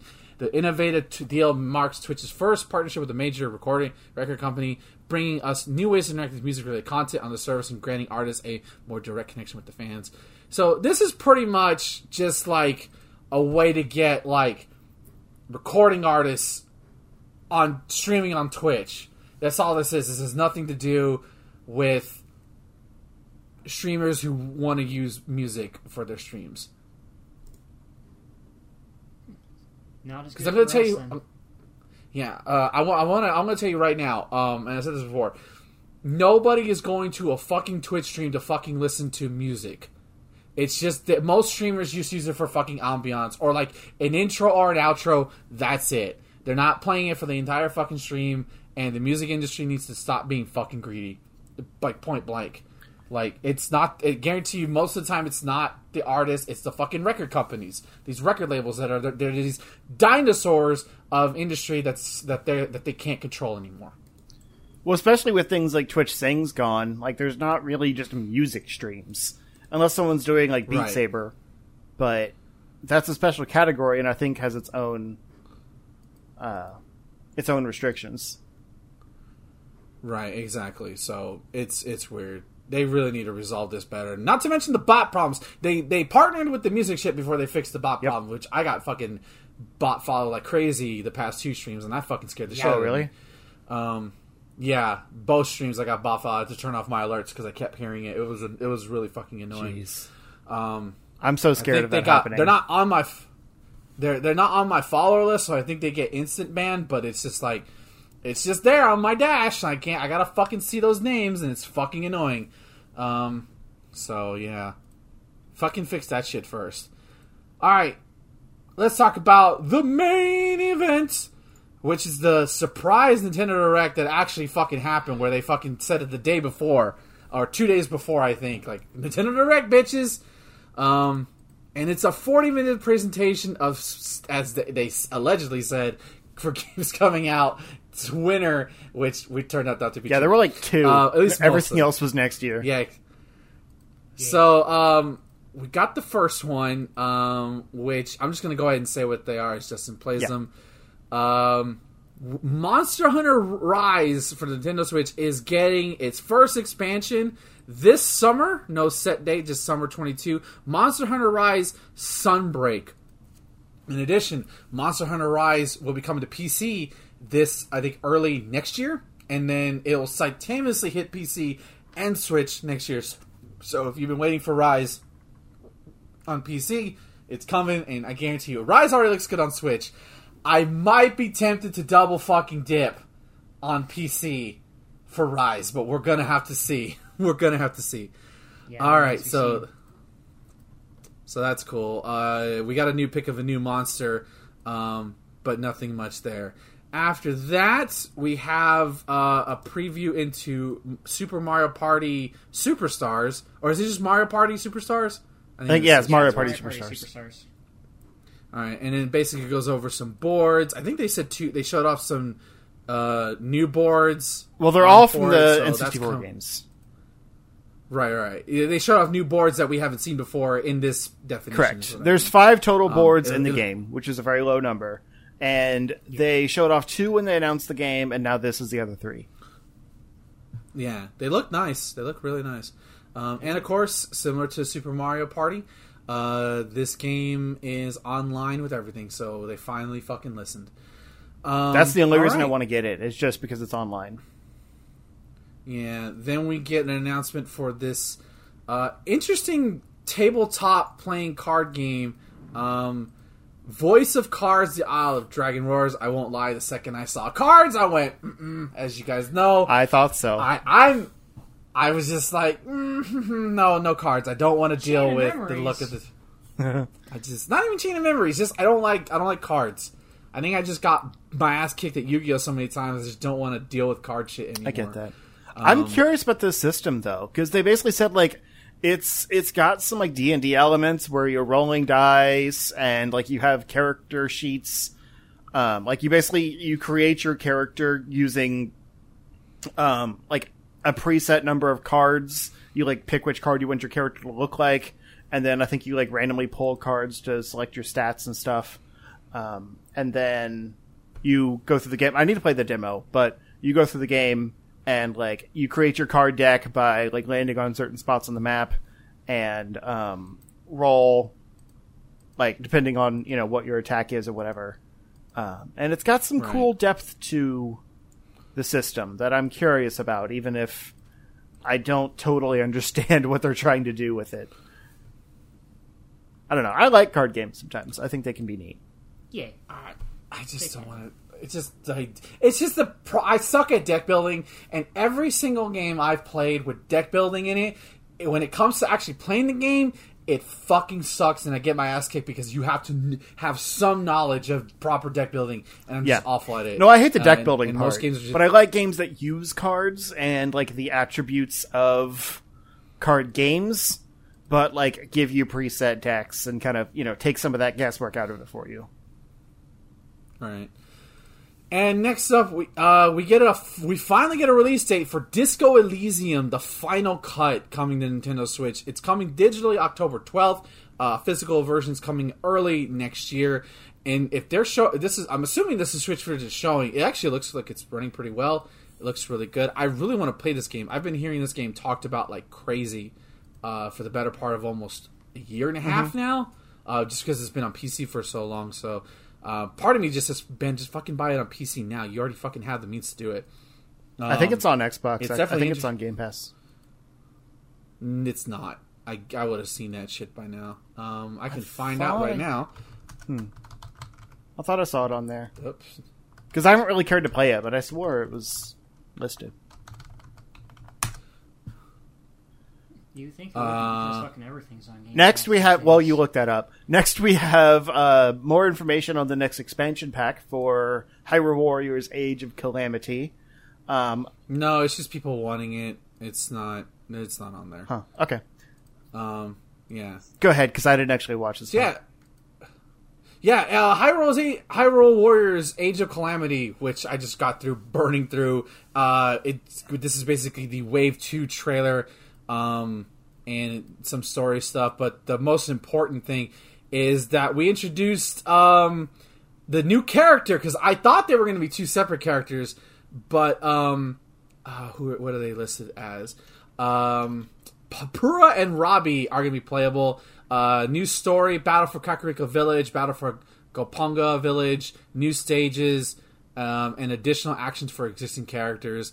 Um, so yeah, it's pretty much just wounding it up like that. We, I think everybody kind of assumed it would be Robbie and Purah. Uh, Purah is the small, tiny girl that you ran into in Breath of the Wild, and you get to see her there. They look really fun. This game is ridiculous. Again, if you want a Warriors game, you try Age of Calamity. It's it's the definitely the most ease of access for a Warriors game. I like Robbie's like robot Oh, arms. It's really cool. Yeah, I can't wait to see what you unlock. And then we get my fucking surprise and possibly one of my favorite things in this direct. I'm not gonna call it by its official name because fuck that. We get Final Fantasy card of all things, Get uh, which I was. F-Zero. The reason it's called Chocobo But- GP is because it's technically a sequel to Chocobo Racing on the PS1. See, I I understand that, but when I see it and I see the themes, I see the maps, I see the, it's fucking like it's fucking Final Fantasy cart. Like Vivi and Steiner are playable characters. Like, yeah. yeah, just just call it Final Fantasy cart and like let me buy like you know let me, I'll pay I'll happily pay DLC for uh for other Final Fantasy S characters. They don't even have to be like main pro tags. No, I'm, I'm a Um, Vivi man. It looks I'm it looks with cute. Gilgamesh. It looks really nice. It's it'd be nice to have like another kart racer to compete with Mario Kart. I know Crash Team Racing's Crash CTR's out there, but fuck off. That has microtransactions now. um They're not I wanna egregious, though. I want to play this game. It looks so absurd. I like the. Uh, I think it was Fugama who said on your stream it has like a Diddy Kong s racing system uh, system where like you can level up your items Yeah. to level three. So you got fire, Fire and Firaga. So that's that's really cool. I want to get this next year, like really hard. Oh, yeah. and I want to go hard. I want. I don't want to go hard in, but. I want to play another kart racing game that's not just Mario Kart on my Switch. Yeah, we're gonna race, Yeah, and. I, I like that it's exclusive because it's kind of one of those things where, like, they're not going to make a new Mario Kart probably this console generation, so that is like supporting others and making them. Like, you know, we got Crash, we got now this, and there was I think another racing game that came out this. Sonic. There's the Oh, yeah, the Sonic uh, one, that's right. that- Nah, I mean, that one's not great. nobody likes it. As But I'm just saying, like, it's it's it's uh, really allowing these other kart racers to thrive because I mean, yeah, Mario Kart 8 Deluxe is still like the best selling Mario Kart game like in the history of the series. But because we're not probably getting another one, like these can all kind of battle it out for what is the best. And I think this one actually has a lot of really cool uh like Mario Kart elements to it. Like the visuals and stuff like very on brand for Mario Kart. And it kind of feels like this is like the official uh kind of, you know, Mario Kart crossover game for for this console generation. Um right. it reminds me of Wii U when we got uh, Sonic Racing transformed before Mario Kart 8 came out. So it was like we don't need a Mario Kart now, and then Mario Kart 8 came out and it was amazing. But that that version of Transform sucks, but okay, what? Why? because it has the frame rate's unstable. The PC version is way better. Oh well, That's all fair. I mean, I think it was exclusive when it came out, though. It was. Yeah, it was was it for, Wii U? Yeah, for Oh, a little while. Oh no, I think it was also on uh, 360 and uh, PS3 Yeah, it wasn't. It wasn't exclusive. It wasn't on Maybe certain PC. Things, sir. Not maybe not, but it was con- it wasn't console exclusive. Okay, well, Uh, there were certain races that were Lost that were there were certain races that were console ex- that were console exclusive. Yeah. That's probably what you're thinking. that's true. Okay, moving on. Next up, we do not get a Smash announcement, boys. We get a announcement of announcement October 5th, the final Super Smash Bros. Ultimate presentation, which will reveal who the final fifth character is. Three, two, one, go. Who the final? Who's the final character? Go, Justin. Oh, uh, uh, thinking. Frogger. Go, go, go. Ju- uh, uh, Tyler. That's the first fifth one that character, came to three, two, my one, head. Go. It's going to be Sakurai himself. All right, and of course I'm going with Chun Li because she's gonna get in. All right, that's it. So look forward to I, enjoy, To I, next- I enjoy your optimism. I can't get past the first character that popped into my head being Frogger. Frogger. If it's, I mean, listen, if it's Chun Li, you're gonna hear me scream all the way from from uh, from Texas. Let's just say that much. All right, next up, possibly the biggest announcement, uh, and the and the and the reason for our discussion of at the end of this, Kirby is a f- after 30 years, 30 plus years, I think, is making his official transition to 3D with Kirby Forgotten Worlds. As once again, Kirby fucking loves to loves post-apocalyptic uh, uh, Earth. Apparently, um, He loves yeah, turning a- dark a- like themes into cutesy games. Yeah, well, that's the whole Kirby franchise. It's just Kir- Pink Thing versus Eldritch Gods. Um, like it, it's a Kirby game in 3D. I never thought I would see it. It looks, gr- it looks really great. I didn't think it was can't wait possible play to, translate his gameplay to full 3D. I mean, it looks like it looks. Pl- it, look, it probably won't be. I'm curious to see what they do because at first I, I didn't think they were going to be um, power ups initially because they weren't showing that at first. Uh, but there is. Uh, you see the sword. You see uh, a couple of other things. Um, Star Cutter. I'm curious to seeing how what else they're gonna do because we see a couple levels. We see like this weird like playroom, like neon area. Oh, the water level looks so good. Like everything just looks so much fun. I want to play it now. I want to play it. It seems like it so kind of bad. shifts And- between like open 3D landscapes and kind of 2.5D side scroller, uh, which makes sense a little bit. But Yeah, yeah, like I uh, honestly I thought we'd never get a 3D Kirby game because I feel like it would be similar to like you know putting Mega Man X in 3D, which was awful in X7. Um, because the, just the way that works with like how enemies are laid out and like how your uh, like uh, your power ups work and stuff. Like how do you translate that to uh, kind of an area of effect type but they show some really cool things where some weapons are still more um like you know line like and if you if it's a if it's cutter that just goes in a straight line but then there was like a giant needle power up where he like rolls around as a ball and like destroys things all around him and um yeah. and then like they showed enemies still drop stars but they're kind of in like a like a swath instead of just like one on each side of the enemy or whatever um Yeah, and like I a can't lot of to- it's the easily my sorry um easily my most anticipated game of next Yeah. year. Yeah, it looks super cool. and a lot of the environments are um like it's it's collectibles hidden in nooks instead of like off of kind of like you know fly up in the air and find it like off screen or whatever Right. it's it's clever. The only thing that kind of worries me is it doesn't look great, like performance wise. But I mean, neither did Dread at its first showing, so there's time. I mean, it looked I look fine I mean, Maybe like some of the resolution wasn't great at points, but uh, listen, you never, you can never. I'll say this to the day I die. You can never, for ninety eight percent of Kirby games, you can never go wrong because. It, it may not be the most challenging thing you're going to play, but it's going to be fun, and that's all I ask out of a Kirby game. Um, I do hope they Uh, use this right. opportunity to make it harder, though, like to retool the gameplay a little not. bit to cater to all ages, No. because it does feel like they skew young. They do. That's just that's Kirby. Kirby's always been more about enjoyment than say the challenge. Like there certain like the challenge is Yeah, like doing like for. like the uh, the boss rush stuff. That's the challenge stuff. That's where you like the the, the, the, the actual stages are not. They're just like going through them or or figuring out how things. That's the challenge. Yeah. But going stage to stage, that's not the that's not the challenge. The the, the challenge in Kirby is different from what people most expect. Okay. Uh, after that, uh, that brief announcement, we get another announcement of an announcement of an Animal Crossing Direct coming sometime in October. I don't believe they gave a date. It doesn't look like they did. It just says in October. So, which is good because all I hear is people bitching about Animal Crossing and how there's no new update, there's no new content. Wham, wham, wham, wham, wham. Maybe you shouldn't have put 800 hours into the first three weeks, Jennifer. Maybe you should have fucking chilled. I don't know anybody named Jennifer who played Animal Crossing for eight hours, but you know who you are. There are a lot of people who fucking burned through this game within the first two months. It took me like nine months to fucking get tired of the game, and I feel like that's enough. And I come back to it sporadically. Yeah, Jennifer. But at least this, like, they teased what the update is about, whereas Smash Bros was literally just an announcement of an announcement.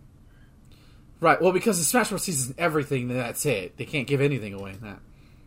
That and I think Okay. uh, the Brewster stuff was uh, leaked beforehand, so they were probably just like, "Yeah, fuck it, we'll show you what it is." That's true. Yeah, possibly. All right, moving on. Uh, we got some game updates. Super Mario Golf uh, is getting an update as Koopa and Ninja are going to be playable characters. I hear people did not like this game at all. Um, that's all I kept hearing is that it's just not nearly as fun as they wanted it to be. I guess Um, it's polished. It's just played it. content light, which ha- has been Mario Golf since like the GameCube days. Yeah. Uh, then we get like a Disney game, which okay, sure, all ages, Oof, fine. Yeah. Um, and then we get, which the funniest thing ever, PlayStation has their showcase, Knights of the Old Republic for PS5 Remake. And then Nintendo Switch two weeks later. Nintendo Switch two weeks later, we get uh, KOTOR coming to Nintendo Switch, which a lot of people like KOTOR, and I guarantee you a lot of people are excited for KOTOR because it's going to be portable for the first time in a legal sense. It's cotortable. Um, yeah, I, I won't lie. I will consider playing this version of KOTOR if it runs. If like, obviously, it Same. should run well on Switch. It's just a matter of being optimized for Switch. That's the thing. Um, so like, yeah, that's.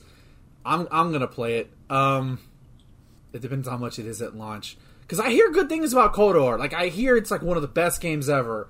Um, if mechanically it may not have aged well, but you know sometimes you can just get through budge, bullet your headbutt through mechanics and go through things. Uh, after that, we get a trailer for uh, Dying Light Two, which is coming to Switch via the cloud version. So okay, more of that shit. Um, They're trying. you know how I feel about that. I guess, but if you can't fucking port it on the fu- if if Witcher Three can fucking get on a cartridge, you're not. You just don't want to put the effort into putting it on, or, or that's that's all. it's all I'm gonna say. Buy your game that you don't actually own. Um, that's all I'm gonna say. Um, I mean, Dying Light One looks looks real fine. good. So there's that. Yeah, Dying, uh, that, uh, is it on Switch already, or did they announce in this that it's coming to Switch? Um, Uh, it says Dying Light Platinum Edition, so I think it's just co- it's coming. Yeah, it says That's- available October 19th. Okay. yeah, there it is. So there it go. had. You're gonna be hadn't able, gotten you're gonna be able to play the, yeah, you're gonna be able to play the first Dying Light on Switch. I don't know why you would, but you're gonna be able to play it. Um, and Dying Light Two comes out February fourth, twenty twenty two, and then we get Project Triangle Strategy, or I guess it's just gonna be called Triangle Strategy. Yep. I love. I love that this team is just like, all right, here's the beta team. It may not be the name. Turns out to be the Yeah. name every single time now. Well, I think that I was one of the questions game. in the survey. Was like, well, what do you think Uh-huh. is a good name? And the people just said Triangle Yeah. Strategy. It's a really. I think cool it's a good name. Should, um, uh, I still haven't played the demo from last time, um, and I kind of want to just to just to try it. I just never did. Um, but basically, this trailer was sort of going over like what the demo, what we listened to, what we didn't listen to. Um, ah, I can't, I can't wait to play. And it's launching March, I think, like first March second, twenty twenty two. So that's two big games already coming out from Nintendo in Kirby and Triangle Strategy. Which, fuck, that's Yeah. why. Um, so But yeah, I will say, like, they addressed all of my complaints with the demo. Um, so, like, it's really nice to see that you know a, de- a developer put out a survey asking what do you want us to fix about our game, and they actually did it. Like, they listened Yeah. and made the changes. Well, they did. Well, they did it with Octopath, so unlike you know, so like I, I I wouldn't doubt it, but that's good that they actually listened to the feedback, um, and stuff like that. So I thought it was cool, and I wish I played. It made me want to play the demo to see what I was missing. Um, maybe they'll. eh, They did this with Octopath, but they updated the fucking demo with the new stuff, so you can te- you can test it out. So I hope they do that at cool. some point. But if they don't, it's fine. Game comes out early next year, anyways. All right, moving on to. Uh, I think we're gonna skip this part because it's just Metroid Dread stuff, and I really don't want to see anything. Yeah. Metroid Dread. Um, so we're gonna skip this part next. Um, The trailer is actually you know, what they already saw- showed before, um, with the volume eight of the Dread Report or whatever. Um, Yeah. So like, it's not new content, but it is pretty spoilery. yeah, yeah, but it's kudos on Nintendo for actually going all in Yeah. on this fucking uh, on this. There's game. been incredible marketing Um, for this game. Yeah. Next up, we have um a new update to the Switch Online service that they're calling. Uh, oh God, what was it called? Shit. Um, Expansion. there yet it's video. Switch Online plus Expansion. expansion. plus expansion. Yeah, and there we have been hearing conflicting reports. They're going to N64 games. They're to GameCube, game Game Boy games. N64, GameCube. Well, whoever got N64 picked right, and there, and it's 15 FPS frame rate. Ocarina of Time is playable on your Nintendo Switch, uh, along with Super Mario 64. Which, considering the All Stars pack is right there, that's a little. I weird, mean, but, it's um, It'll probably have the speed running glitch. yeah, it's True. it's the actual like emulated version. But also, you know, they stopped selling that game, so you can still buy it. Like you can, literally right now, you can go to any Walmart and fucking buy that game. sure. But you can like- only get it physical. Like it's delisted digital. Yeah, that's don't you that you can still buy it though. It's not like you can't. I know. it. I'm just saying, like, not can still buy everywhere. I mean, it, there's limited physical quality quantities in the wild now. That's all I'm saying. not not that limited. Not that limited. But There's, like, I think Sin and. Punishment is localized for the first time. Uh, didn't we get Sin and Punishment on We got sixty four? re- releases a few times, yeah. Yeah, we got Sin and Punishment. Oh, it was never it was Um, never localized on N64. I guess it might have come to like a virtual console or something later. maybe that's yeah, what it I'm went on thinking. Uh, it was on. in the Wii U shop. Okay. Yeah, maybe that's what I'm thinking of. Uh, but kind of bearing the lead here uh, for fucking Mario Kart 64. Fuck off. um, uh, uh, we are. We I will tell you this: we are all gonna play um, Star Fox 64 multiplayer. Oh yeah, that sounds great. I mean, Ah, honestly, I would play. but- But like, that's the thing is like Mar- having all these games online multiplayer is the real deal because I could play them all Yeah. by myself at any time. But like Mario Kart 64 online sounds so fun. Yeah. Um, in addition to uh, that, I think kind of jumping that gun a little bit, but they showed Banjo Kazooie as a game that's coming to. It's not going to come at launch, so that it's That's that's, kind of crazy. cool. That's Uh, cool that it's happening. Donkey Kong 64 with that multiplayer would be so fun. Can you play Donkey Kong 64 with multiplayer? Yeah, I barely That's- remember. I love the multiplayer in that. I don't. Uh, uh That I don't one even wanna play and Donkey Conker's Kong Bad Fur Day were like the the things I spent the most time That with. one I do remember. Yeah. I just want Diddy Kong Racing. Just give me Diddy Kong Racing, please. That's all I want. Just give me that game. You already, if you could put Banjo on the fucking thing, give me Diddy Kong Racing. That's all I want. Yeah, It's Rare like tweeted out that like they're so happy to see Banjo on Nintendo again, and it's like I love when people are friends. Yeah. Yeah. Just fuck Mario Kart 64. That game is not as good. Diddy Kong Racing is a superior kart racer on that console. Um, but bearing the lead, in addition to N64 games, Sega Genesis games are going to be playable as well. Sure. Um, Yes. yeah, which I'm like, I just bought the fucking Genesis collection like two months ago for fifteen dollars.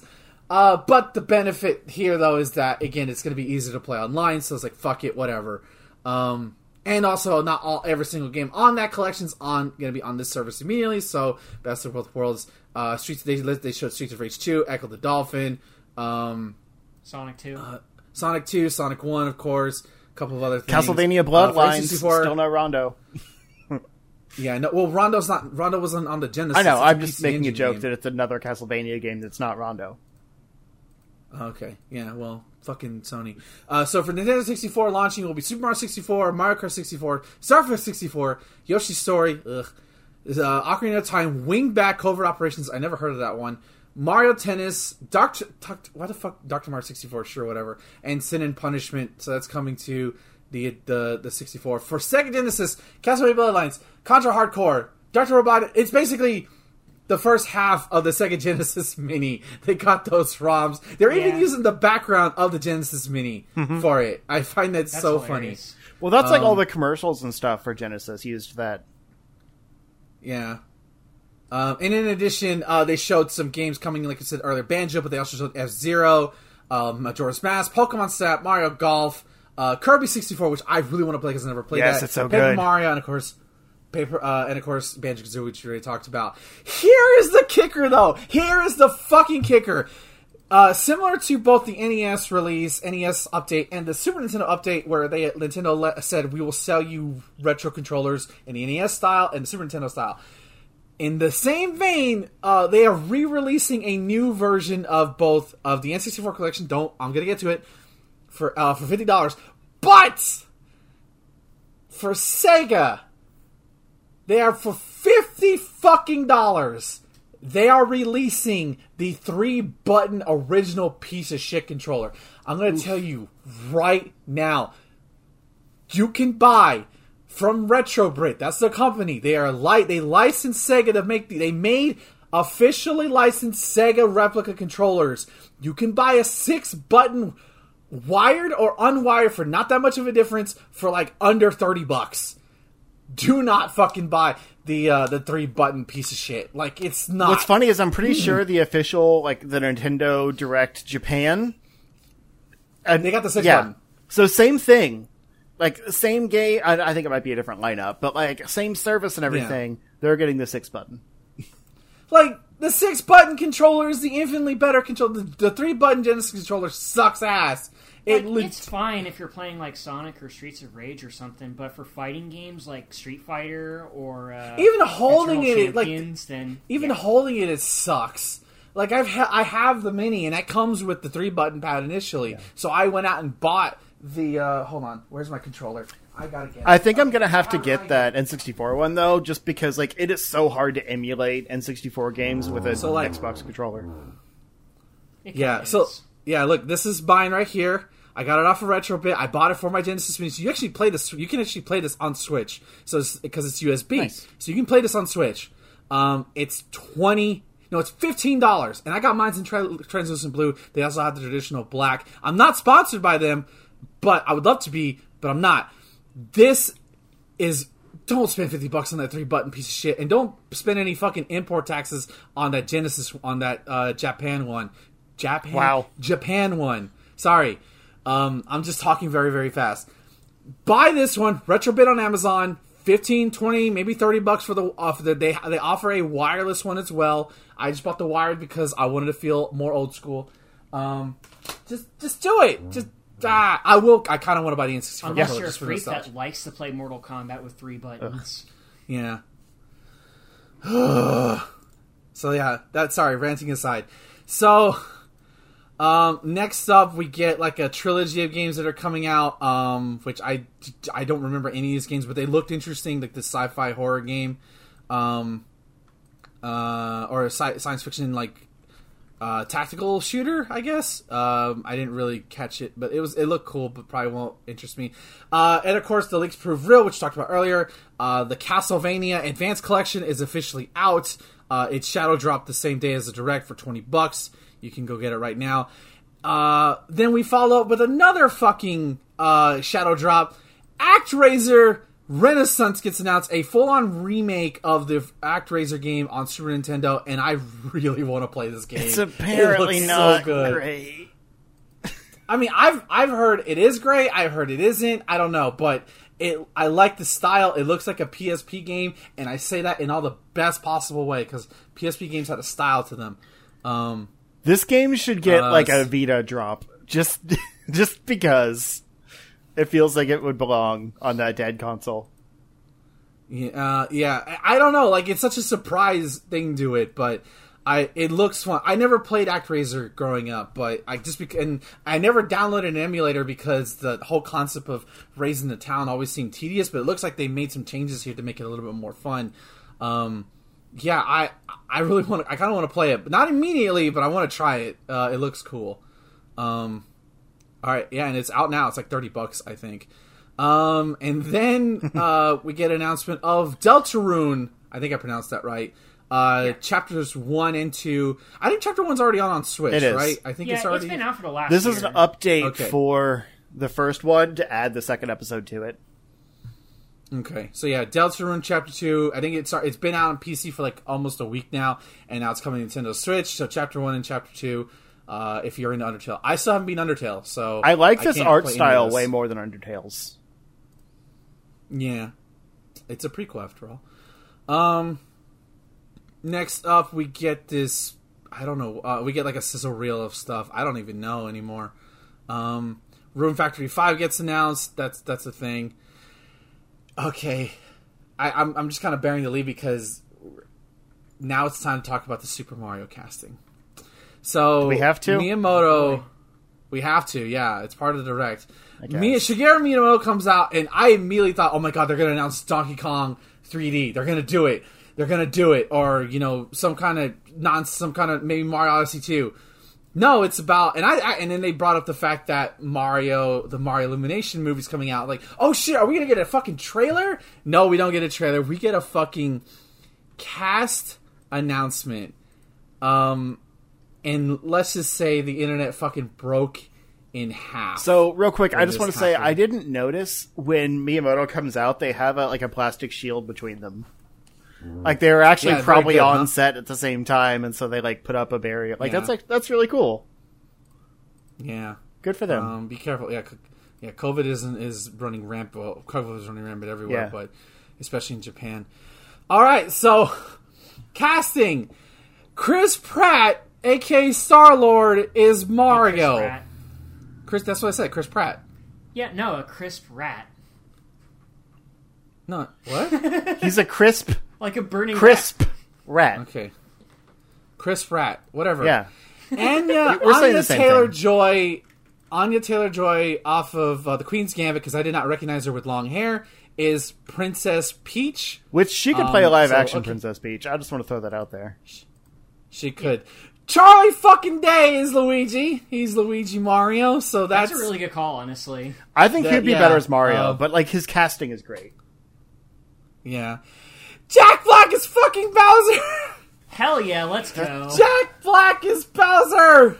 Um, that's so fucking okay. I need to hear it. That's so cool. Keegan Michael Keel is Keegan Michael Key is Toad, which by the way, there's a video out there that changed that did the uh, substitute teacher voice from the Key and It Peele was so kid. good. Uh, a Aaron. They they du- they changed the voice to make it sound like Toad, and it fucking fits so fucking well. It's it's hilarious if you haven't seen it yet. You probably have, but you're probably gonna want to watch it again. So this is my reminder: you go watch it again. So there you go. Keegan Michael Key is playing. Seth Rogen is Donkey Kong, Which is actually and I've said perfect. this on fits. yeah, I said this on numerous fucking streams. I'm going to say it here. If he doesn't say, I want to shower you with coconut cream pie on the fucking movie, I'm going to say, what's the fucking point of casting Seth Rogen as Donkey Kong? Just what's the point? Um, reference the goddamn cartoon show. I'm not lewd. Um, and they, of course, they've already dubbed over his laugh over Donkey Kong cartoons.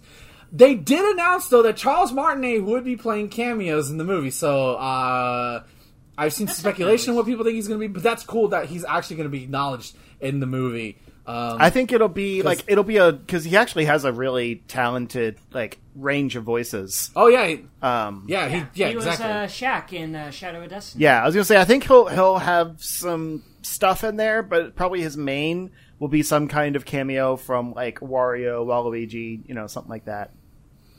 yeah. Characters Uh, that they haven't addition, announced. though- but We have Kevin Michael Richardson, who's like the only like actual voice actor Mm-hmm. on this, as Kamek. Fred Armisen as Cranky Kong, specifically Cranky Kong, is great. Which means we might get a which we might get a flashback to the whole barrel shit, and Sebastian Maniscalco as Spike, which I guess is from uh, like another NES game that Mario was Uh, in, Wrecking Crew. uh, that I Wrecking it's Crew. it was his his uh, boss in Wrecking Crew. There is Mario lore, Okay. sir. Yeah, so that's good. I this movie, I can't wait to see what the, they sound like because I don't think they're gonna sound like how they think we sound like. No, I don't think I'm, they should I'm, try. I'm curious. No, Like Chris Um, Pratt I'm- is I'm- going to have to try to do something different. He can't just be Chris Right. Pratt. But I don't think they should try to be the video game voices. no, no. Yeah, He's 'cause gonna do be something. though. Yeah. Who who knows? All right, uh, moving on. Uh, we got some Splatoon. We got some Splatoon three footage. Um, not much to go over it. Uh, they showed off some new weapons, a new arenas, um, and they didn't give a release date, but they did say 2022. And I'm guessing this is going to be their summer game. Like I would say May, June 2022. The last few were. next year. Yeah, I think they were both so June-ish. probably going to be the yeah, the target release date. And they did show off some single player stuff about these ma- manimal manimals. I think that's what they call. That's what's going to be. Um, I just hope the mammalians? single players, mammalians, something yeah, like that. Um, that's it. I just hope the single player is actually compelling compared to the first two games. Uh, not the Octo Rock expansion because I heard that was actually pretty cool, but the just the main game like story stuff was just not interesting at all to play through. I want to care like, about this universe, online. but the, the single player is just not engaging. It's just like bite-sized versions of the multiplayer stuff that you play alone. So, Yeah. like, it's just not as fun. right, I kind of want like an actual Splatoon adventure game. Like, Yeah. it doesn't have to have multiplayer, but it's it's their multiplayer franchise, so it's all they're doing with it.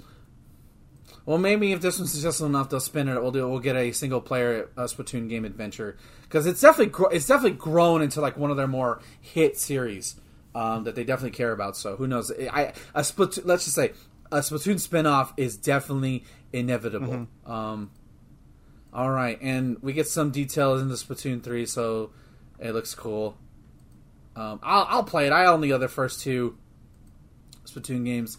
Um, and then we close the show with the fucking biggest I fake out ever. Um, it's Shibuya 10. Uh, Japan is under attack. Uh, I think it's the 106. I think Shibuya 106. At first, I thought it was Astral Chain 2 um, because um, right before you know who shows up, there is a particular dog mascot uh, that shows up um, that just points. I'm trying to find the location on the trailer, and I'm not having. I'm not finding it. Is that dog from Um, Astral Chain? Like, is it just literally a troll? yes, moment? there there is a there is a dog. that- It's like the it's like the police Yeah. their mascot. And like when I saw because like I saw Platinum's logo, and I'm like, okay, this is a Platinum game. And I thought, is this Bayo three? Is this Bayo three? No. And then I saw the dog, and I went, oh my god, it's Astral Chain two. And it's not Astral Chain two. It's our first official look at Bayonetta fucking three after Hell yeah, let's what go. Four, four years. fucking years, three years, Four years. It was shown Four at Game years. Four Awards 2017. Right, you the launch year of the Switch. We get our first look at Bayonetta. Okay, here it comes. I'm se- I'm looking at it right now. The dog shoots the pea into the back of the head, and then yeah, that's the exact same. Uh, that's the exact same mascot from uh, from Astral Chain. That's why I thought it was Astral Chain. Um, but no, it's Bayonetta with a completely different look than she had in the in either the first or second game. Um, Um, I would disagree with that because it's probably spoiler territory for Bayonetta One. don't but- say it. Don't say Alright, it. fine. Don't say it. Uh, but There's there's been does- speculation does- about like why she looks different. Yeah. Yeah. Um but she it's a it's a redesign of her character for sure. Um and it- her I like voice it. looks cool. She seems Yeah, like it looks great. chipper too, like more Yeah. childlike almost. Yes. Uh, and we get we actually get gameplay and it looks to be running fucking amazingly. I like it's it, Especially with the stuff it looks happening. great. Yeah, there's a lot happening. Um, like there's some nice cool. There's a lot of cool sequences. My favorite though is that, and they emphasize uh, emphasize this in this in the second game, but there looks like to be more kaiju battles in this one, and it looked like to be a lot more interactive. Mm-hmm. You have your own monsters that you summon and use in combat. Like they were talking about it though. Yeah. it was like an interview where they went over the whole mechanic. Yeah. Uh, it it looks it looks fucking cool. It it's kind of very. I think you might have said this, Justin. I think you might have said this. It's very reminiscent of V from Devil May Cry Five, where you're summoning familiars to whoop ass. But um, I think you're still going to be able to be interactive with with Bayonetta. Uh, it's and there's a. It's just oh my god! It's I don't want to say it was worth the wait, but fuck that whole trailer was awesome. Yeah, it's completely Bayonetta as fuck. Uh, although the frame rate did tank during that section Wow. where the monster's riding on the wall, but there's a lot of shit on screen at that point. The first two games Listen, didn't have gonna consistent rough. frame rate either. The fir- what are you Especially if you're talking playing the about? PS3 version. The second one on Wii U ran fucking near perfect, and it ran even better on Switch. What are you talking about? Didn't run perfect for me on Wii U, but the Switch version. remem- might. when was I the don't last? Yeah, no, Wii U went perfect for me. Um, Um, so there's there's a character tease at the very end, like in front of a red moon. Um, yeah, and my first thought was it was like Vergil or something, like a Devil May Cry crossover. And I no, you would have seen the Capcom logo at that point. True. But I looked around at what some other people thought, and it seems to either be a new character or um, some kind of like alternate version of uh, Jeanne, um, who's like kind of the other main lady, because Her lover. Yeah, Just say it. Her lover. yeah, fair. Um, I mean, Bayonetta doesn't like to be tied down, so you know. I mean, like she was signed down to Jeanne. I mean, she Uh, does that's like for to be sure. tied down, Have but you played Bayonetta 2, bruh? Yeah. Also, I could tell it wasn't Vergil because Vergil does not carry Yamato on his back. He carries Yamato at his side. but I mean, it, it could be it like if it's a you know different era of like a he could be doing something different. No. but it, Vergil's ego always at the people side. Samurai. tend to be of the mind that it's a female character just with you know the short haircut or whatever but the cat on the sword was the main tease of it being jeanne um, so i'm not sure why they felt the need to make this little tease at the end aside from just getting people to speculate who it is but I think that's more so. that's why i was thinking yeah. it was some kind of like crossover character uh, to get people No, like excited so. So- I don't think so. I think it's just like setting up whoever this villain is, and obviously it's a different Bayonetta than we last saw in 2 Mm-hmm. Without getting into spoiler territory of like why this might be a different Bayonetta, um, even the voice actress is different. Um, i thought that was the case so who knows? Yeah, it's uh, th- well the voice it's it's different when you hear her talk, and also the voice actress of Bayonetta kind of alluded to the fact that she might not be voicing Bayo. Mm-hmm. So um, before, like about a week before this trailer even dropped, so they ended the show with that. So there you go. Um, I'm gonna I'm gonna call an audible, guys, because we're running kind of long. Do y'all want to hold that topic that we talked about for next week? Table of discussion because we're running kind of long. I don't care Uh, I'm fine with whatever. All right, we're gonna we're gonna table that discussion because I feel like the direct was really the main focus of that. We'll hold it off for next Yeah, that's week. fair. You're not gonna know what it is. You're we're, you're gonna see what it is next week. i mean it's the Um, title of this because I uh, is it yeah well it's the title of the stream so well I'll just I'll just change it to Nintendo Direct. yeah sure when I upload it. So there you go. Um, so yeah, the the t- I apologize. We're not going to talk about it this week. Uh, we'll talk about it next week just because we're running really long and I'm kind of I'm kind of running on gas right running out of gas right now. Uh, it's been a long day. Okay. Um, so overall thoughts on the Nintendo Direct presentation? I thought it was great. There was it was one of those where there's something for everyone. Um, I mean, it was not really focused on things coming out this winter because like we didn't even get No. like Pokemon or anything there, um, and that's something coming out this winter. I don't know why they felt the need Well, to do a deep dive into Metroid Dread when it comes out in like a week. Um, Yeah. but like new Kirby, uh, Chocobo Racing, Bayo Three, like there was a lot of great announcements. Yeah. It was. It Lots of was. hype shit here. Yeah. It, it was it's definitely cool. Although like I don't know why. I guess maybe it's to temper expectations to surprise people more. Like coming out, like no, no Xenoblade Chronicles Three. I think there was a lot of rumblings Yeah. going around that this is going to be it, and this and it kind of made sense because I'm like, okay, if it wasn't going to come out any of this year, why wasn't it? Maybe it's not ready to be shown. You know, who knows? Maybe they got something. Maybe my speculation is that that game is going to be shown at the Game Awards. Um, that like that, that's going to be your like world premiere there. I could see that. Um, and it's going to come out uh, sometime next year. So, Because um, those are like sometime in October, right? December, dude. Is it? Oh, Yeah, December. It's December. always December. It's always Christmas time. Um, whenever it comes out. All right, um, but I, I agree. The the, the uh, Nintendo Direct was it delivered way more than I thought it would, and I got excited for things for things I didn't even think I was going to get excited for, which is always a fun thing. Let's go, Final Fantasy Kart Esports. Let's go. I'm in. Yeah, right. when does Chocobo Kart come out? I forgot. It said like 2022. I think I don't remember an exact release. I don't know. It gave an exact release date. Uh, let me scroll through real quick because I was kind of hoping that was this year. I don't think Nope, so. 2022. I- I- All right. Yeah, pretty much. All right. Um, so I apologize. We're not going to talk about the discussion, the, th- the the transition to 3D this time. We'll talk about. Well, we're going to shelve that for next week. Um, where unless fucking Microsoft fucking drops something on us, who knows? They might. Every, anything's possible now. We're entering. We're literally about to en- enter into the fucking busiest gaming season in terms of releases that are come out, which is like ah, stop it. Um, so there you go. Uh, Justin, where can the people find you? You can find me if you look for Zero Score on Twitter or YouTube or Twitch.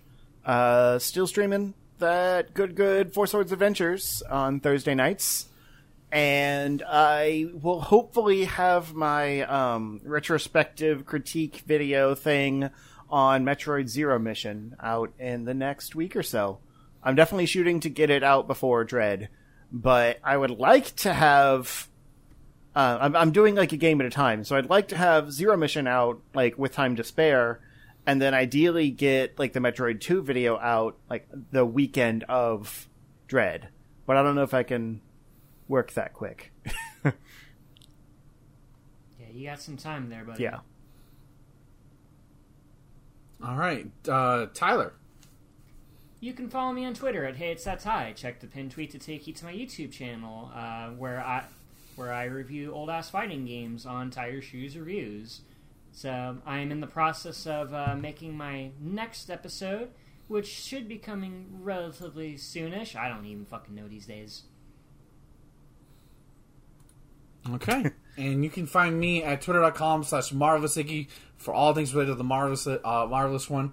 And you can follow me at twitch.tv slash iggy uh iggy 2814. Uh, I announced this on my stream yesterday, and by the time this episode goes live, it's the stream will not happen, so you can come and watch. This Sunday on October the I get on my calendar the third at 6 p.m. Central Standard Time. The run back is happening. Me versus Nero the Hero live at uh, as I just said, Twitch TV uh, 814. Another first to ten. This time it's Power Rangers Battle for the Grid. First to More ten. Uh, in addition to that, I will be starting the Halloween stream of either more than likely Resident Evil 2 remake because nobody likes Jill Valentine apparently. Fuck y'all. I do. Fuck every one of y'all who, except for Tyler, who didn't vote for Jill Valentine. Either way, I see how it is. You want to make me cry and suffer as I get hunted by lickers and and Mr. X. I see how it is. I just think two is a better Ugh. game. But chill though. Anyways, uh, next Sunday's gonna be packed. You're gonna get two shit from me next week.